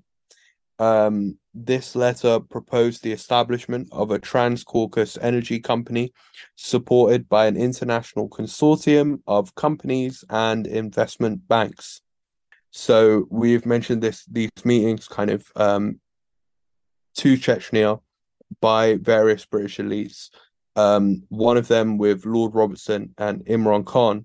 Now, Lord Robertson himself was a British politician of the Labour Party um, and he also served as the 10th Secretary General of NATO from 1999 to 2003. He was the Secretary of Defense from 1997 to 1999.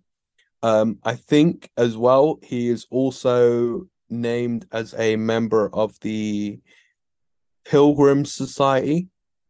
Um when i was looking when i was kind of looking things up i think he was also connected to um halliburton and some of the other british pmcs though i can't remember though i remember him kind of being listed in the initial outline of far west. But i think secretary general of nato uh even for a short stint is um high enough.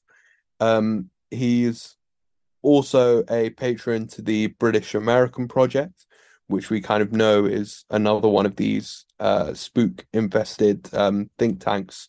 So um, yeah, that that's uh, quite a senior person, right, going over there um, and signing that letter of intent in 1997. Earlier, we mentioned that Alvi in Maryland and the um, U.S. Chechnya Republican Alliance was based there. Now, this area is known to house several CIA operatives, but notably John Walker Lindh, the American captured as an Al Qaeda operative during the 2001 investigation um, uh, invasion of Afghanistan, grew up in the same vicinity. A neighbor interviewed about the Lindh family lived in this um you know at the time lived in the same house where Alvi uh Tsarnaev and the US Chechnya Republican Alliance were registered so um that was quite crazy so uh, but then again we're we're seeing here a connection between Chechens uh Al Qaeda the CIA uh all coming together so we've gone over the two uncles and their kind of various connections. So um, Ruslan's connection to Graham Fuller, who is a CIA agent connected to the Gulen movement, and um, the other uncle Alvi's connection to Brzezinski, um, and the these kind of um,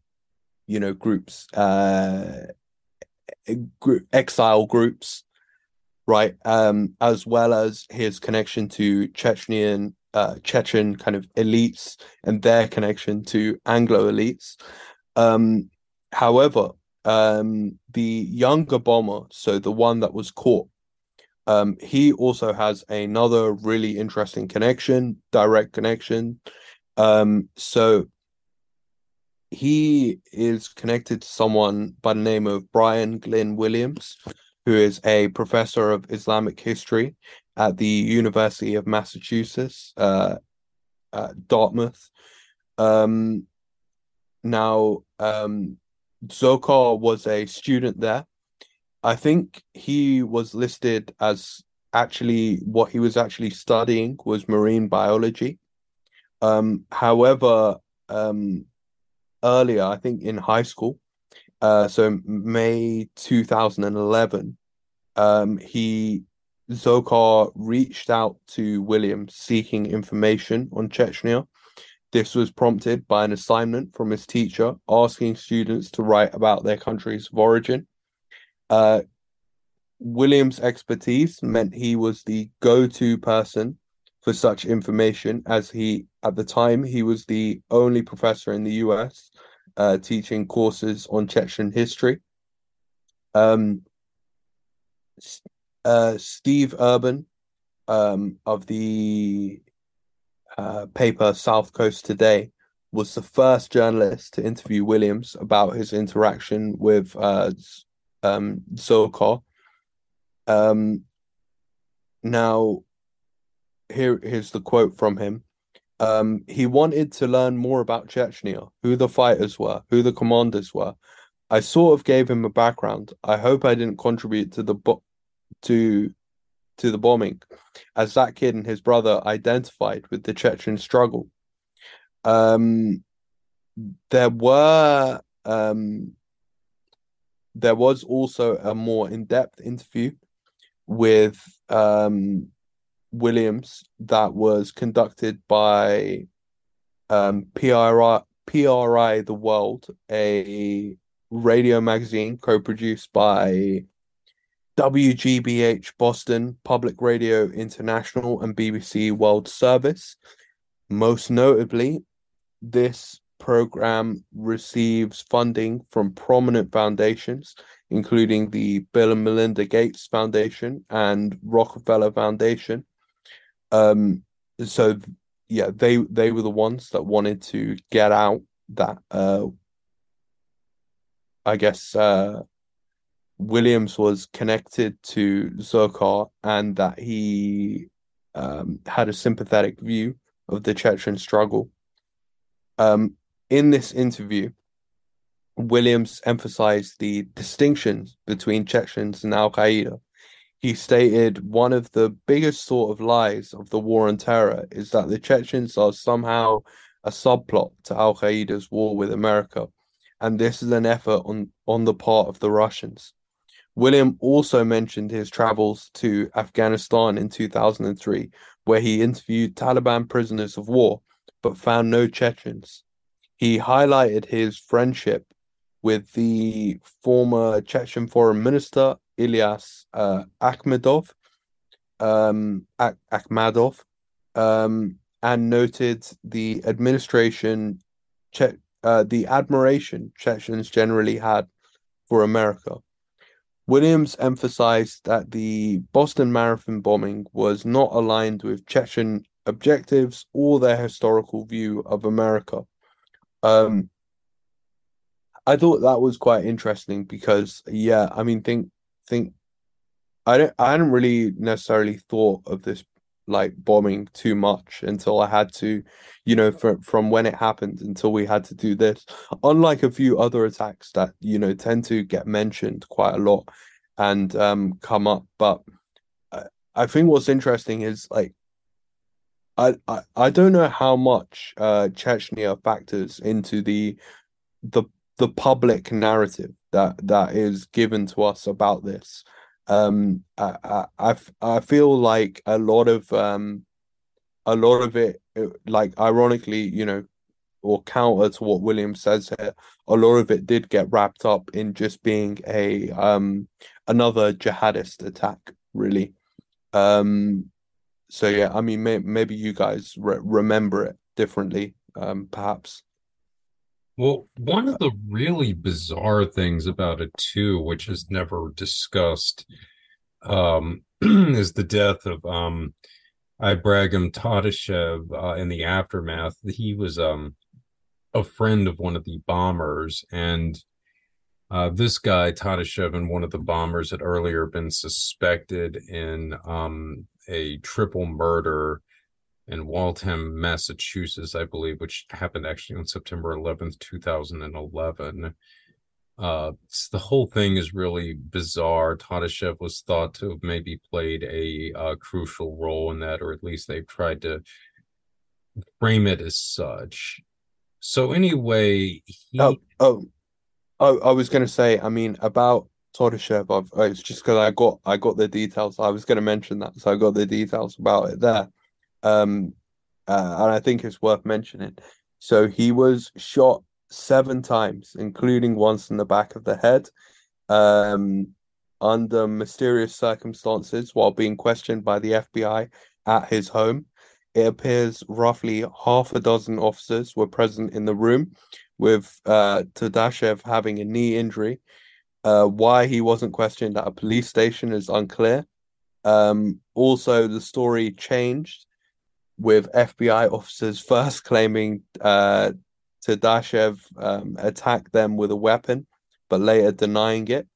Uh, yeah. yeah. Did it come out Friends... that he was like handcuffed or something like that, which is why they had to retract that? Like, possibly. Um, they also um deported his girlfriend afterwards. Um, so she she had her visa revoked. Um, I mean, she claims it's because she gave an interview to a um to a magazine. Yeah, they also uh, deported one of his friends too, who had been under um, investigation uh, on unrelated, I guess, on an unrelated case or something like that, or excuse me, his friend and his housemaid. So, yeah, this guy was implicated in a murder uh, in 2011 with the Boston Marathon bomber.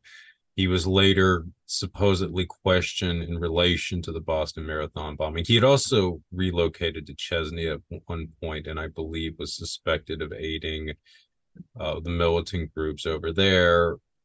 And then he's in Orlando. He is killed inexplicably by the police. The narrative changed.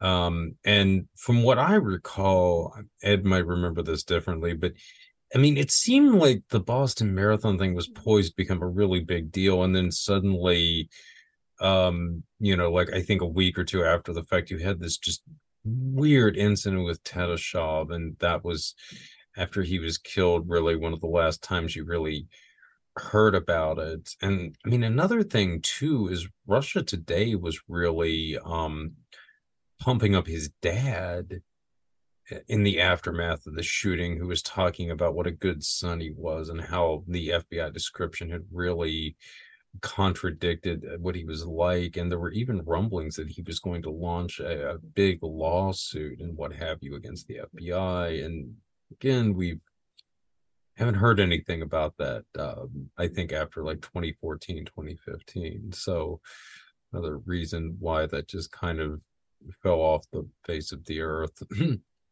Ed, do, do you have any thoughts on that? Uh, honestly, it, it is really strange how memory hold the the Boston Marathon bombing is. And you know, I'm trying to think of like the last time I really heard it discussed, and I feel like the kind of bizarro Reddit spectacle around it, if you're if you remember that, is talked about more than the actual events themselves, and you know who actually conducted the bombings. Yeah, it's interesting. Yeah, it's very weird. And then, of course, Dave Dave McGowan did some really great coverage of this too. And he, I mean, McGowan had actually argued that effectively it was a bungled operation with different factions, I believe, of the U.S. security services involved in it against each other, which I think has a lot of legitimacy when you look at later events like January 6th and what have you, which also bears some similarities to all of this too, uh, especially as a again kind of a quasi color revolution. Um, well, I think uh, oh, go ahead, sir. as as well. I mean, to to just uh, there's more like speculation, but just on the kind of stuff that we know like goes on and that kind of thing. I mean, if we think about the lock, the lockdown and the manhunt in combination with kind of uh, the what went on on Reddit. So on, I mean, just go back to that for people don't know. Like on Reddit, there was a kind of a big mega thread, and apparently people thought they'd identified uh, the the guy, but it it turned out not to be him, and uh, it was all a really big mistake. And I I think there was like a little bit of trouble, but I mean the timing of 2013 doesn't make it um implausible that uh like it, it could be uh, that kind of Reddit debacle itself could be related to some kind of uh, digital uh, psychological operation of those kinds of things go on, especially when I think about the combination of the kind of manhunt, um, the the lockdown that you know set quite a lot of precedents. Um, it's possible that uh, maybe yeah some some group or some faction they it, it feels like uh that that would be a good um time to test uh our how you know um can we lock down a city and find like one specific person uh plan if there if there ever was such such a thing. Well i mean it also was kind of the i mean it wasn't the beginning but it was one of the earlier instances of kind of like the online sleuthing era, you know, where the public is really harnessed to try to solve crimes. As you were, you know, mentioning that, I was kind of uh, recalling the recent events with Gabby Petito or whatever her name was, the, the whole thing with like Utah, and then it ended up with that huge manhunt, you know, for her um boyfriend in a couple of those state parks in Florida and I think it was Wyoming or something like that. So yeah, definitely. You can kind of see like a very unsettling precedent coming out of all of this. Um, Ed, did you have anything else to add, sir? Yeah, just you know, on that point, it's I hadn't really thought of the possibility that that that Reddit spectacle could have been a psychological operation, but in a lot of ways that that would make sense because um, I remember quite like vividly when that was happening, and on that mega thread, people had worked themselves up into basically a, a literal frenzy, you know, and they were targeting, accusing them of being the bombers and directing, you know, law enforcement at these innocent people. You know, I think at least one person kind of had his life totally destroyed by it. And it was just, it's like a feed, d- digital feeding frenzy. It was really bizarre in retrospect. I I think about as well. Just, I mean, uh, in terms of techno technology and what would have been technologically capable and what those kind of people might have had a view on. Um, around that time, I think j- just based on what you know, like I've uh, worked in, in a lot of like software development and those kinds of things probably around 2013 would have been an interesting time to try like these things like uh, social listening social listening to like real time feeds. Can we get like um you know real sort of the uh, kind of modern day internet version of the original kind of phoenix computer programs uh where you had like the the map. Um I, I I, I wouldn't be surprised if, uh, or at least if I was working that job, I'd say, oh, this is a great time to, um, yeah, kind of see how some of this technology works. Like, can we mass listen to the conversation, to um, online conversations? Can we um, influence online conversations? Um, just thinking about where social media was at that time, what was technologically possible um yeah there, there there's maybe someone can look into it. Well it's also interesting too that this um the manhunt for the boston marathon suspects would have unfolded a little after uh the death of Elisa Lam um for those of you unfamiliar she was uh the young woman who uh was found dead in that um what is it called? The um, uh, um it's the thing that holds water on top of this hotel, Hotel Cecil in uh, Los Angeles. And it became like the weird water reservoir thing. Yeah, it became kind of yeah. a sensation because it had a lot of weird overlaps with the horror film Dark Water. Of course, there was the American and the Japanese version of that, and it uh, necessitated a lot of online sleuthing because people thought that she was murdered. I guess like they eventually ruled that it was an accidental death or something like that. But at one point they had tried to, I think, like implicate the guitarist of Morbid Angel who was living at the, the hotel as like engaging in some kind of like ritual murder of her. So this the Elisa was, she the one where like acting strange in the elevator that was caught on the yeah, camera. Yeah, yeah, she was acting weird in the elevator. Yeah, yeah, exactly, exactly. Um, it is an unsettling video. Yeah, no, don't get me wrong. It is a really weird incident, and it's it's not to suggest that there might not have been something to that. That's like what I'm kind of getting at is like they had this whole strange thing with Elisa Lam happen um in 2013 and early 2013 like unfolding online. And i mean you know this was a pretty big pop culture thing for a while and i mean eventually inspired like the fifth season of um american horror story for instance. Um so it was big uh for a little bit in 2013 and for a few years afterwards. And then of course you have the whole thing with the boston marathon stuff happening later and like you're saying again it's another because i think reddit was also a big part of the Elisa Lam thing and again just you know people being accused of being involved in the death all kinds of speculation about who was behind it what the agenda was um it's it's really interesting to see both of those unfolding in the same year um so yeah it does kind of make you wonder maybe something here was kind of like a trial run or something.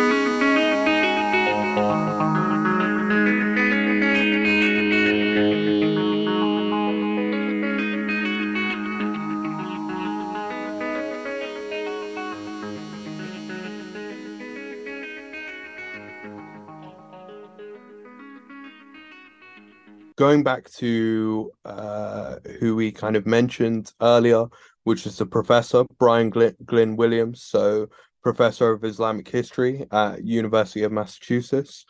Dzhokhar reached out to him about Chechen history. Uh, what's also interesting is Williams had a personal experience with the bombing. So Williams was about a mile away when the actual bombing occurred. Uh, he had friends at the finish line and new individuals who were um, who were hurt. He talks a lot about Chechnya, um, expressing the desire to educate people about Chechnya, em- uh, emphasizing the distinction, as we mentioned before, between Chechen nationalism and Al Qaeda. Um, he also highlights the plight of Chechens um, uh, inflicted on them by Russians. describing it as almost genocidal. Brian Williams, obviously, based on all of this, um, is not just an academic, but it's uh, suspected that he is, well, a CIA agent. Um, he has served as the CIA's primary expert on suicide bombings and has extensively traveled to Central Asia on its behalf, raising eyebrows due to the coincidence of his expertise and the Boston bombing. Uh, Williams is recognized by the Jamestown F- Foundation as one of their analysts between May 2005 and May 2013. Um, approximately 30 articles were authored by Williams, um, uh, were authored by Williams and published by um, Jamestown. Um, I'm not going to list all the all the names of these articles, but uh, they they all revolve around terrorism, Al Qaeda, uh, Central Asia, Afghanistan. So um, it's all uh, direct to the point stuff.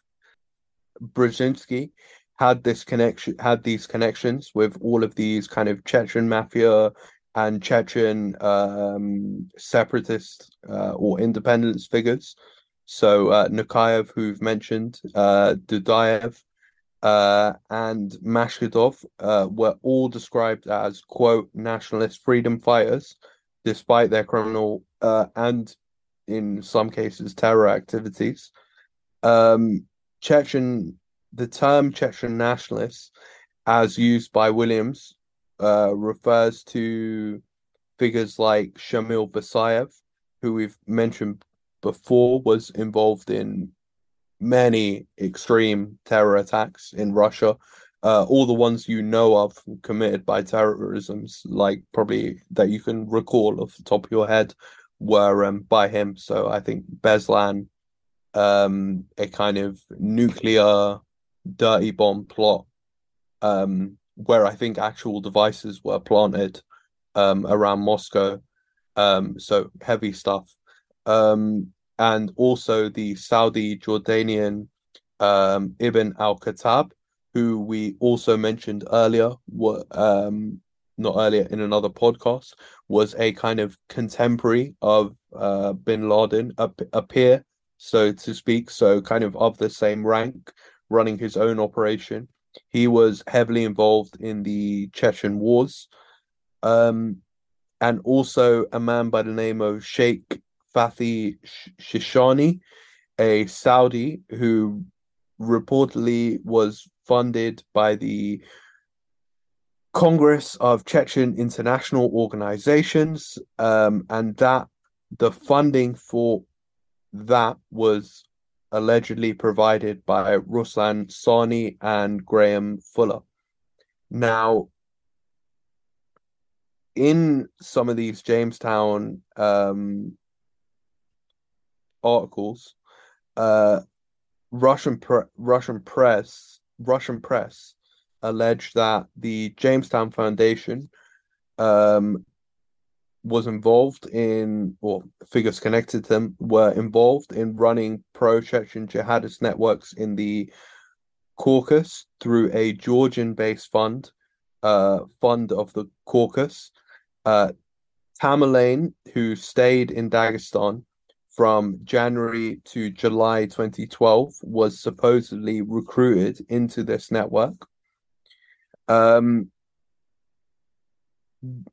however, there's this is what's alleged by the Russians, but there there is limited evidence to support this. Uh, while both Jamestown and Fund of the Caucasus organized annual conferences promoting the independence of the Caucasian republics from Russia. There's no proof that any of the terrorists attended these events. Uh, the FBI also stated that Tamerlan never crossed the border from Dagestan into Russia, uh, into Georgia.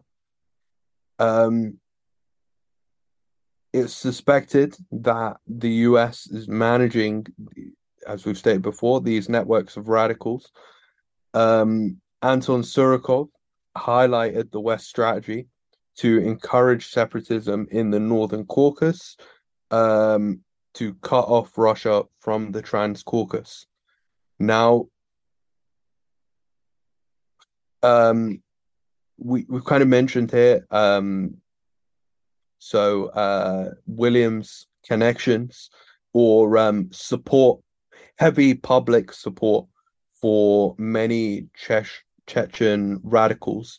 Uh, we should also point here that Fiona Hill mentioned earlier also um, published publicly at the time many uh, many kind of uh, defenses of um, in particular uh, Shamil Basayev.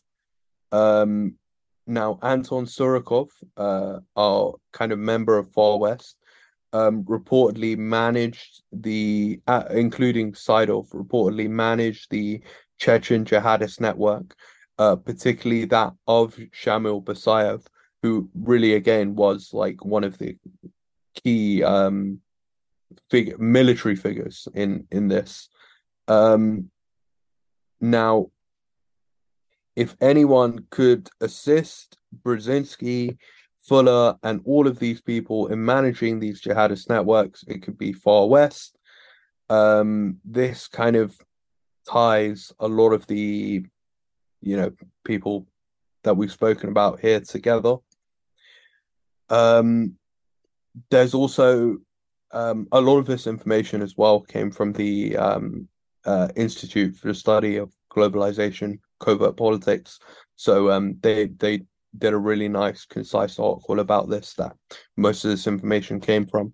Uh, they have some interesting facts as well uh, that just um, you know really uh, paint the picture of this kind of um, milieu.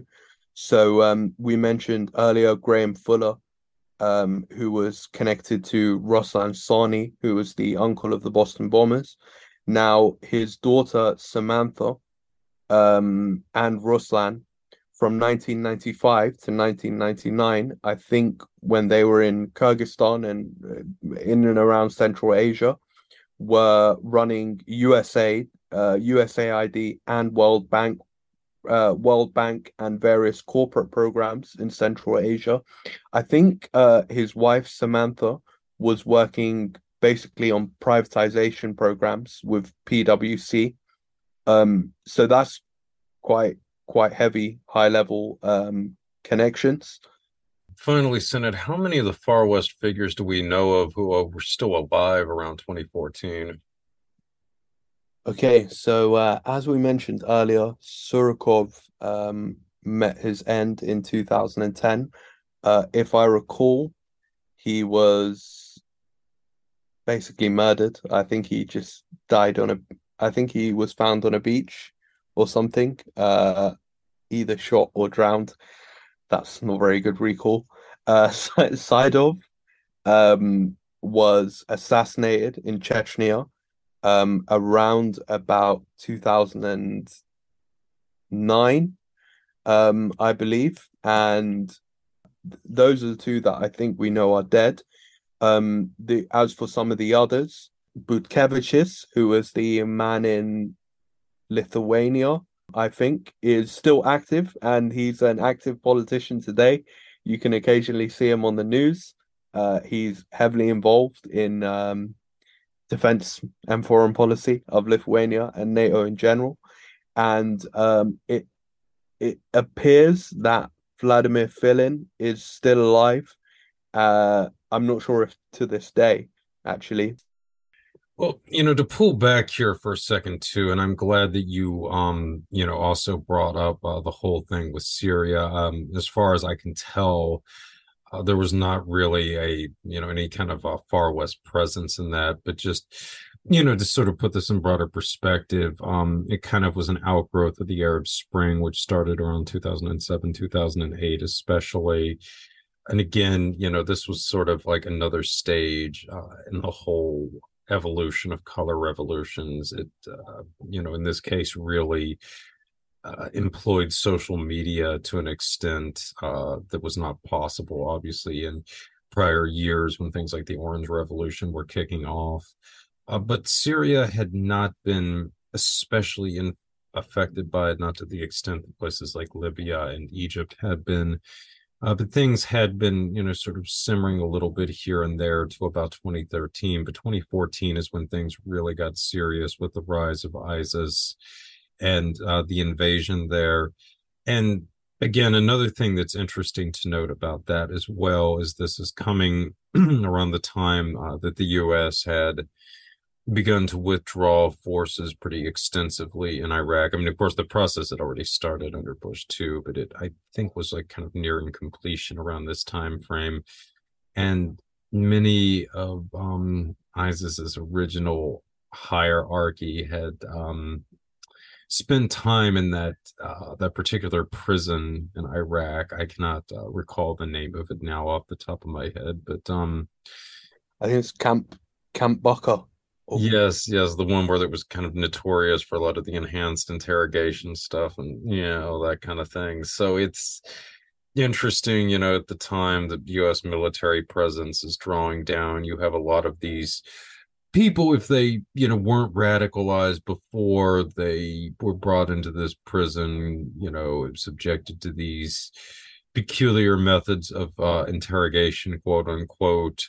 Uh, ensuring that they probably went upon being released were radicalized uh, and then they end up gravitating into syria at this um, particularly crucial time in history and uh, really destabilize the regime there um, you can certainly draw maybe a little bit of parallels to what happened with afghanistan in recent years. Um, obviously we didn't see the forces redeployed but i suspect that a hope might have been that um, some of the uh, jihadists from Afghanistan uh, could have been used to destabilize uh, Russia's southern borders and maybe will still be used for that purpose in the future. I mean, again, much like Iraq, um, a lot of suspect groups suddenly ended up with a lot of state of the art military equipment and all this good stuff in the aftermath of um, United States withdrawing, and of course, in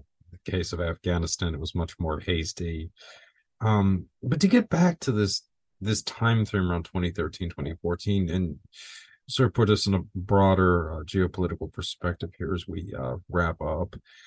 Um, there had been these allegations that Far West had been behind, uh, going back to 08, 09, about potentially assassinating Barack Obama and clearing the way for Joe Biden uh, to assume the presidency by 2012, if not sooner. Again, you know, we can obviously debate how serious a lot of this is, but it is interesting to put this all in context. You have the 2008 election against the backdrop of the Russo um, Georgian war that Far West appears to have played a significant role in in the hopes of getting McCain in office. Uh, they do not succeed, but Obama assumes office with Joe Biden as his VP, who Far West had established overtures to. They start making rumblings about uh, possible assassination attempts against Mr. Obama at a time when he is trying to normalize relations with Russia. It's also during this time that a lot of these far west figures start turning up dead uh, in pretty large number for previously uh, being pretty secure. And then suddenly around 03, 04, there's just a massive amount of destabilization unfolding across the world. Of course, first you have the whole situation in Ukraine with Euromaidan, uh, and then from there you get the situation in Syria, which in some ways was something of a blessing because it did arguably um, hold off the war in Europe for several years as the great power struggle was effectively played out between the US and uh, Russia in Syria throughout Obama's uh, second term and uh, to a certain extent through Trump's presidency as well. And of course, at the same time, you have a lot of these terror attacks that we've just been talking about. Um, Breivik's uh, shooting spree in the Nordic countries. You have the Boston Marathon bombings here. So there's, as I said before, something of a hint of a global strategy of tension, which I think was specifically directed at the Obama White House to uh, deny him any real possibility of achieving true detente with Russia. I mean, of course, there had obviously been deteriorating relations up to this point in time, but certainly Mr. Obama was finding himself, at least initially, in a precarious situation. He had a very hawkish foreign policy establishment around him. He had Joe Biden as his veep, who was very game uh, to ratchet up the conflict with Russia. And again, there's just so much interesting things playing out with all of this. Um, Obama seems to have tried to re-emphasize Afghanistan with the surge when he took office. Of course, he famously put Stanley McChrystal in charge of this, and then McChrystal was unglamorously removed as the head of this, uh, bringing his storied military career to an end after uh, he had made some rather disparaging remarks against Vice President Joe Biden, uh, which is another kind of factor playing out in all of this. But nonetheless, Obama does seem to have actually pursued detente with Russia in his first term. And gradually, pressure was mounted against him to eventually force a about face, to put it mildly, in the second term and resulting in the sort of covert war with Russia or Cold War 2.0. I mean, you again, some people have argued that Cold War 2.0 started with the Russo-Georgian War. I mean, it's some possibility of that, but I think really things got going. Syria. So this goes on for a few more years, and then Trump comes into office. Again, it seems like there is an attempt at detente with Russia, and again, pressure is brought to bear against the Trump administration. Well, in the case of the Trump administration, not just to reverse course, but effectively to remove Trump. Um, I suspect because maybe unlike Obama, they realized that there was no real possibility of Trump ratcheting things up to the extent that uh, there might have been a hope for. Again, going back to my early discussion uh, concerning Paul Manafort and um, the uh, the presidency that you ended up with with Zelensky in 2019, I can't help but feel that with Zelensky there was an attempt there to try to navigate a middle ground by the Trump presidency. Of course, when he assumed office, this was a little after um, uh, Petrosinski had uh, been the president. Of course, he was much more the pro-Russian camp. Uh, this was not a appealing state of affairs to the anti-Russian hawks. Trump was not going to support somebody like Yashenko, but I do feel like Zelensky was maybe seen as um, a bit of a middle ground. Of course, uh, he came to power with support from people who were more uh, closely aligned with uh, Tymoshenko, Julia Yulia Tymoshenko, who was um, always kind of seen as a bit of a middle ground between the Banderites and the uh, pro-Russian forces, as I said earlier. So attempted compromise there that uh, to achieve maybe some degree of peace and normalize relations with Russia, or at least to avoid a European war. And again that did not really work out after uh, Biden won the election in 2020. This is uh, then followed by the inglamorous U.S. withdrawal in Afghanistan. Um, some of the intrigues, I think, with Kazakhstan and uh, potentially a color revolution there. Of course, this is one of the countries that's in the security pact with Russia and Belarus, and then ultimately the conflict in Ukraine that we currently come to. So it just seems like with both the Obama and the Trump presidencies to some extent, there was a real attempt at detente the case of Obama, I mean, almost a kind of strategy of tension was used to force his hand to take a more militant stance against Putin.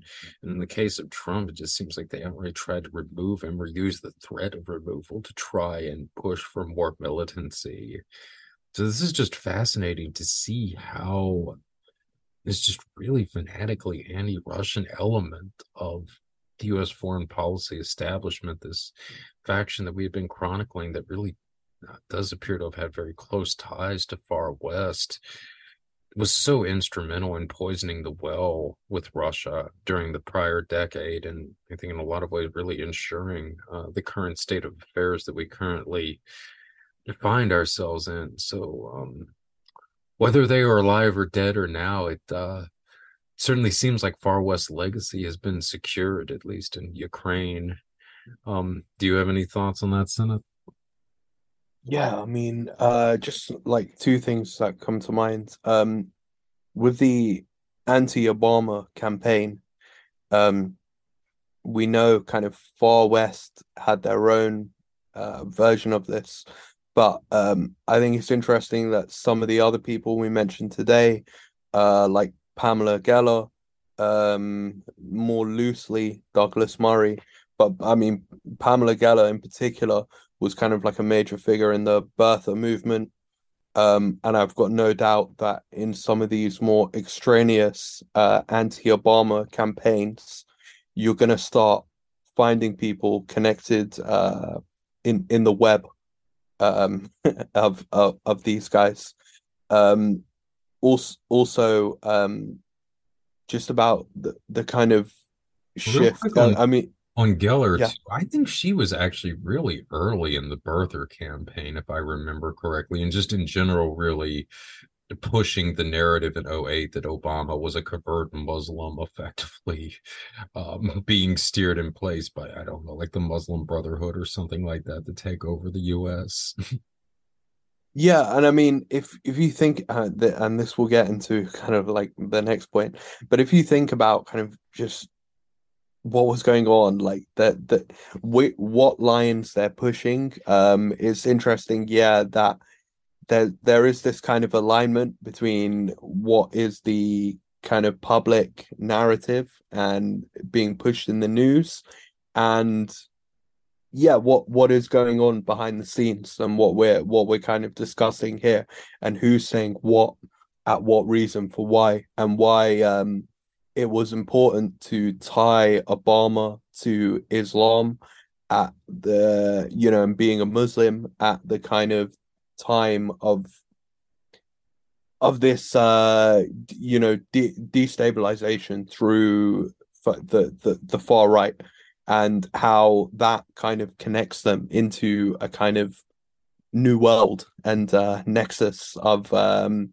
things going on like individuals who are kind of uh, absorbing all of this you know through through the news and propaganda and that kind of thing um also i think uh the the kind of point I wanted to make there, I mean, was I hadn't really actually thought about it too much until we actually we like began recording this. But it's interesting how you do see that shift in 2014, um, almost as if that's when you know the the the war kind of became hot in Syria and Ukraine, a kind of now that I look back on it and maybe other people, other listeners' perception will be different, that is kind of where you saw, interestingly enough, despite it being the time that ISIS pops up, a bit less of that, of a particular kind of flavor of um, far right um, Christian or white nationalism in Europe uh, are no, you know I would note today that kind of a lot of the um, you know figures we've mentioned in the kind of European neo-Nazi movements or anti-Islam movements, uh, um, now it they're not getting any help, right? They're not getting the media appearances, uh, money, and that kind of thing. They're on their own getting probably the sort of uh, organic um, support that they were entitled, you know, are entitled to, which is probably very, very little. But during all of that time, clearly there was like a lot of money going to yeah these figures who i guess here we kind of look at as agents of destabilization and you know it does make me wonder if um yeah, R- Russia's you know f- physical intervention in Syria and Ukraine uh, really changed the dynamic of everything that was going on, and a lot of what were old plans became new plans because 2014 you know naturally is when we can see the increase um, of the the real propaganda campaign against uh, Russia um, really accelerate, and uh, a lot of crazy activity in British intelligence um, and British security, kind of looking forward uh, at, at at what was to come. Yeah, it's really amazing. And, uh, you know, I often wonder too what exactly, because in the case of Mr. Obama and like Mr. Trump, I mean, it does seem like Obama had genuine animosity towards Putin, whereas uh, with Trump, I mean, certainly I don't think that Trump and Putin are buddy buddy the way that um, the legacy media has tried to depict it, but I wouldn't say that there was uh, conversely, I mean, a lot of tension between the two men either. Whereas uh, Mr. Obama does seem to genuinely dislike Mr. Putin. So, I mean, I can't help but wonder if there was maybe some kind of arrangement or something that was violated um, by the military interventions that Putin had engaged in. Conversely, maybe he, Putin felt like he had no choice. I mean, who really knows? But yeah, it does seem like there was a dramatic about face uh, during that time frame. Uh, one last thing too uh, about Pamela Geller to kind of link all this up is I just remembered here um, going through her biography she was actually also a major denier of the uh, the Serbian genocide um, and had actually defended the one major uh, Serbian war criminal uh, or something like that I can't remember his name now off the top of my head so I thought that was uh, Milos Milosevic. Yes, yes, yes. So I thought that was interesting in general, kind of uh seeing what a big role that Serbia has played in a lot of this. Of course, we talked about Serbia too as an early launching ground for color revolutions and um, the prior show as well. And also there was that bizarre incident where Geller alleged that there were plans to uh, kidnap her and behead her in 2015 as part of a, an assassination attempt that like the Muslim Brotherhood or some other Islamic group was trying to carry out. And uh, incidentally, supposedly she was set to be abducted in the city of Boston. so I, th- I think it's it's interesting as well that the Muslim Brotherhood um, serves as like a kind of uh, figure and operation of this because I mean, I, I, don't know how much you've read into them. I mean, I've tried to do a bit, but probably not enough. But it's quite interesting that on the one hand, they're described as, yeah, uh, you know, have a very standard history as a, you know, kind of real uh, revolutionary organization or something like that. But then on the other hand, you see a lot of critiques of them, not necessarily of the Muslim Brotherhood, but the uh, portrayal of them as kind of you know being a shadowy organization almost one like a mythical one that kind of um doesn't you know exist. But one interesting thing uh, i've seen written out there i think it might have been in the left.ru stuff was that um jamal khashoggi was a kind of agent of the muslim brotherhood and one of the kind of theories or you know kind of and I don't know, I haven't really investigated this that this much, but um, I mean, it's interesting that it comes up a, a lot. Is that though actually we've probably disproved it by you know investigating far west here was that the reason Jamal Khashoggi was killed was he essentially delivered a coup threat from the CIA to MBS you know, on behalf of the CIA, and that the Muslim Brotherhood is basically used as a proxy of the United States and Britain within Saudi Arabia to keep the Saudi royal family in check. Um, now, how much truth there is to that, or whether that's like a harebrained theory, um, yeah, I, I don't know. I, I actually probably lean more to this uh like connection with Far West. Um I, but but it is it's interesting that like yeah, it it the Muslim Brotherhood features in a lot of people's uh, derangements. Yeah, it is a fascinating connection. And um, I mean, I have to look up this again, but I, I think that Khashoggi maybe did have some links to the Muslim Brotherhood. And as we'll see in the next one here, um, there definitely is a real possibility he was trying to stir up a coup um, in Saudi Arabia. Uh, but yeah, it is uh, a fascinating uh, perspective to put on uh, some of the stuff in Saudi Arabia, what we'll get into in the next episode, because there is definitely a sort of factions within the Saudi royal family. And um, some have always been closer to uh, the United States than others. So it may not be quite as far off the mark, but again, there's still been a uh, a lot of disinformation put out there about the Muslim Brotherhood, to put it mildly.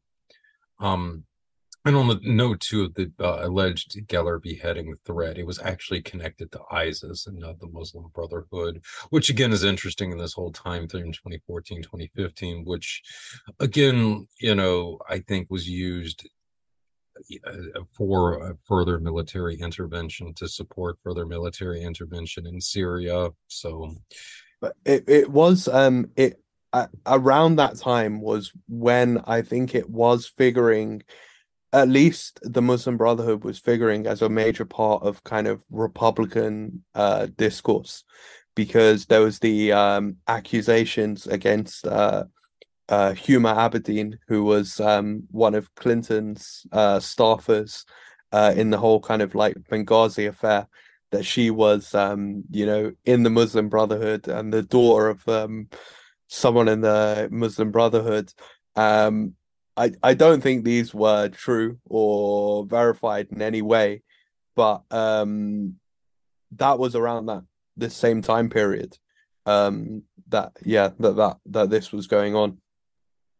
Yeah, in hindsight, it's definitely interesting to see it as kind of a transitional phase in our foreign policy because I mean, I think we can now look back on Syria, which originally, uh, you know, was attempted to be sold to the American public on the basis of a continuation of our quote unquote anti terrorist or, you know, let's be honest, anti Islamic activities in the Middle East, when in reality, uh, it was a part of these broader um, operations against the Russian Federation. And then gradually, as the years have gone on, it's uh, increasingly the propaganda around it has shifted to that. How, you know, it's crucial that we stay in Syria because we need to confront the Russians there. I mean, you almost never even really hear anything about the Islamic element to it at all. I mean, obviously, I don't even think that they're trying to even argue that there's Islamic extremists active there anymore. So. I think as well, um, you you know, when we are talking about Breivik, I, I kind of mentioned there's like an Israeli dynamic to um, his crime. So you know the the EDL, Pamela Geller, um, all of the the kind of neo Nazis for that time were very heavily pro Zionist. I mean, Tom, Tommy Robinson, I think, was being paid by uh, someone might be the name might be Robert Shapiro, though I might be remembering that wrong. Who was a kind of um, I think he was a a really rich guy who was head of Friends of the IDF, and I think it was alleged that there was a period of time where he was paying Tommy Robinson ten thousand pounds per month, right, to um to to kind of get going. I mean, just to put that in perspective, that's probably five times the average you know wage for someone um, here um, to to basically do what he was doing, be out in the media, running the EDL, and that kind of thing. Um, we know we know that there is like some well a fair bit of Israeli involvement in Syria. Um, there there are obviously the um, most out there allegations that you know ISIS was um, a product of them. But um, yeah, to go back to the Breivik attack, that that kind of happened at a time where Norway was yeah discussing um, you know making some critical decisions around Israel policy. We know that the people that were there, um, the the teenagers who were at the camp were practicing um, a kind of flotilla for for you know Gaza, and um, I think the Israeli aspect in a lot of far west stuff is kind of unexplored. I it, it seems like they were separate partners, obviously naturally due to their position, having their kind of own agenda and own plans. But um every so often you see them wrapped uh in on this. And then if we remember like the whole neoconservative movement itself is um you know as much a, a much of as much of a product of uh, kind of Israeli thought and ideology um, as it is uh, American or uh, Brit, you know British. So um, th- there's probably quite a lot to explore there in exactly what they were doing throughout all of this because I find I find that we're touching on so many things that they may have been involved with but um their role is always the most mysterious I think yeah, well, I mean, I think the Israelis were I mean, there would have been, I think, a lot of areas where their interests would have overlapped with the far west milieu, but there would have been others where uh, they were really at odds with each other. I mean, in the case of Syria, this is like an obvious situation where they would have had shared interests because from the from the perspective of the Zionist lobby, I mean, the major um, force active in Syria is actually Iran, which I mean, it really is the main proxy there, uh, with Russia playing more of a support role, and Iran in turn is viewed as the major threat to Israel in that region of the world. So they would definitely be supportive of action there, and so would a lot of the neoliberal um, factions in the United States. Maybe not necessarily because of the Iranian thing again, this is kind of coming at a time when Mr. Obama was trying to normalize relations with Iran.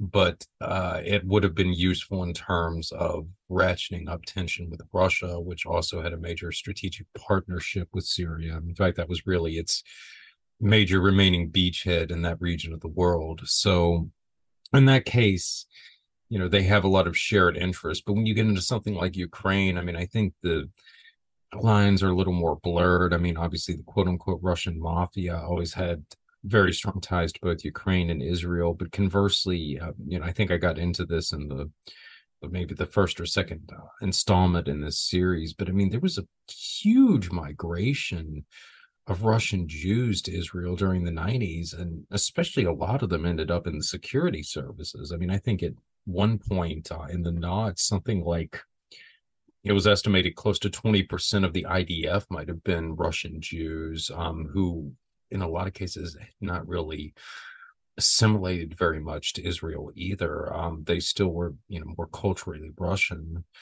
So uh, that I think has always created a precarious situation for Israel in relation to Russia. Um, and then on top of that, I mean, they've generally had better relations with the country over the years than a lot of people realize. But I mean, certainly with the large percentage of Israelis who have ties, family ties to Russia, and especially with many of them within the security services, I think that that would be a big concern to the Israeli government on a lot of levels because I mean if you provoke Russia enough I mean they could probably pro- do some real damage internally to the IDF to the Mossad I mean who knows? So I mean that could be confronting Russia directly could constitute a very real existential threat to the continual existence of Israel, and not just you know, I mean, from like a military standpoint, but from a just a perspective of sabotage and internal destabilization that could be carried out. So I think that's one of the reasons why you know, I mean, that's kind of a factor playing out in the backdrop of um the links between the far west and some of these Zionist quarters. I I think as well to uh, to add to that. I mean, okay, there's a yeah, a lot of um, Russian tendrils into Israel. But um, uh, I think when reading through this, one dynamic I hadn't really considered before is the kind of reverse. So the fact that you know, it, it, in the same way we have in the West, like a um, you know, a kind of um, Israel yeah, lobby the Ukrainian able. lobby, you know, that's something we kind of focused on, but it's a good example because I mean, we tend to think of the U.S. security services as running the Ukrainians, but there's a lot of you know uh, indications that I mean, the Ukrainian intelligence services and their proxies have also greatly influenced uh, U.S. foreign policy to an extent that would probably be shocking to a lot of Americans. Yeah, in in, in a lot of the um left.ru stuff, they um do point out um various figures in Russia as being part of the Zionist clique. Um Alfa Bank was described in a lot of their documentation as being um Zionist controlled um and that kind of thing. Um so uh, yeah that that's just another interesting dynamic because yeah you think about the israel lobby's influence in the west but you also don't really think you know they they could have just as much impact um may, well not not more but just as much impact uh in russia as well.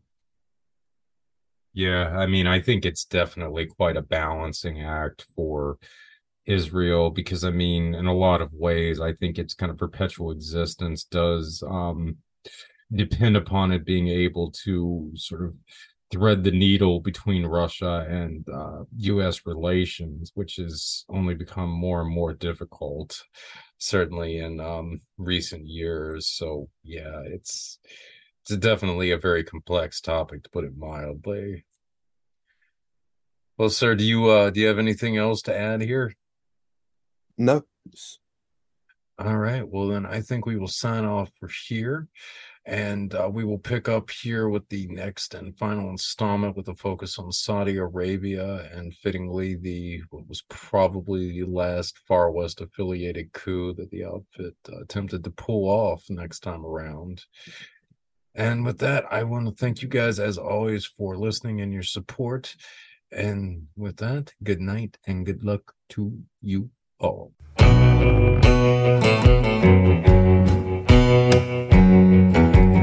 Come on, baby, pick me up. Out here in my wiki up. Sick and tired of fucking up. Sick and tired of pushing luck. Voodoo blue got juice in it. Swallow what I'm about to spit. Done got 86 from the copper queen for singing this. I took it to the goat J. We were right, my people there, they feeling me. Down low, skin low, more characters than Stephen King. I'm just working at the quarry, y'all. I ain't in a hurry, y'all. Come on, baby, pick me up. Out here in my wiki up. Stuck down in this stick. Hut is hot as hell, I tell you what. Put it up and knock it down. Moving on that bigger route. Come on, mama, jump down. Turn around, do it for me. Stick it out. Say one, two, three, Geronimo. Jump, baby, we gotta go. Hands tied, blindfold. Jump into that battle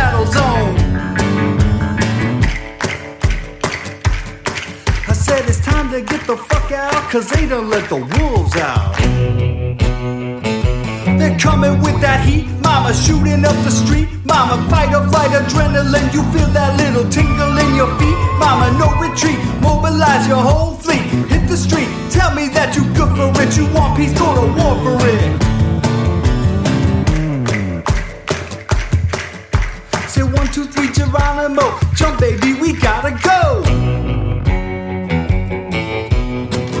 Screaming with me, scream Geronimo. Hands tied, blindfold, jump into that battle zone. Come on, baby, pick me up. Out here in my wiki up. Got y'all on some Aztec bullshit. Never getting used to it. Got bales of weed and catapults with Santa Muerte fused in it. Shoot it over the castle while the Migra can't patrol it all from Berlin to the Great. While the greatest walls are bound to fall.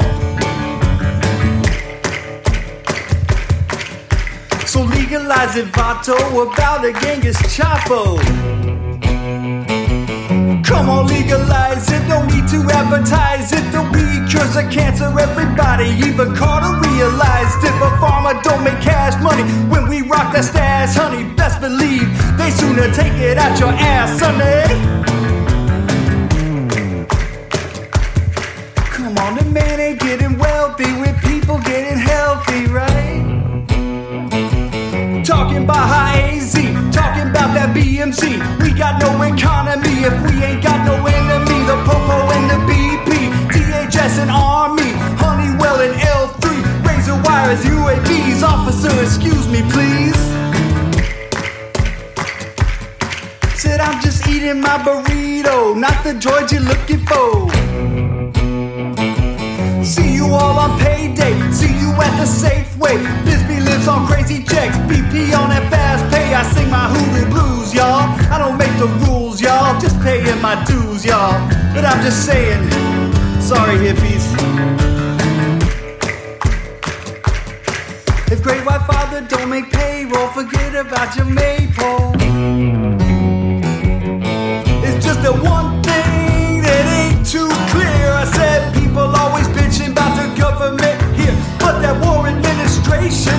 civilization. What?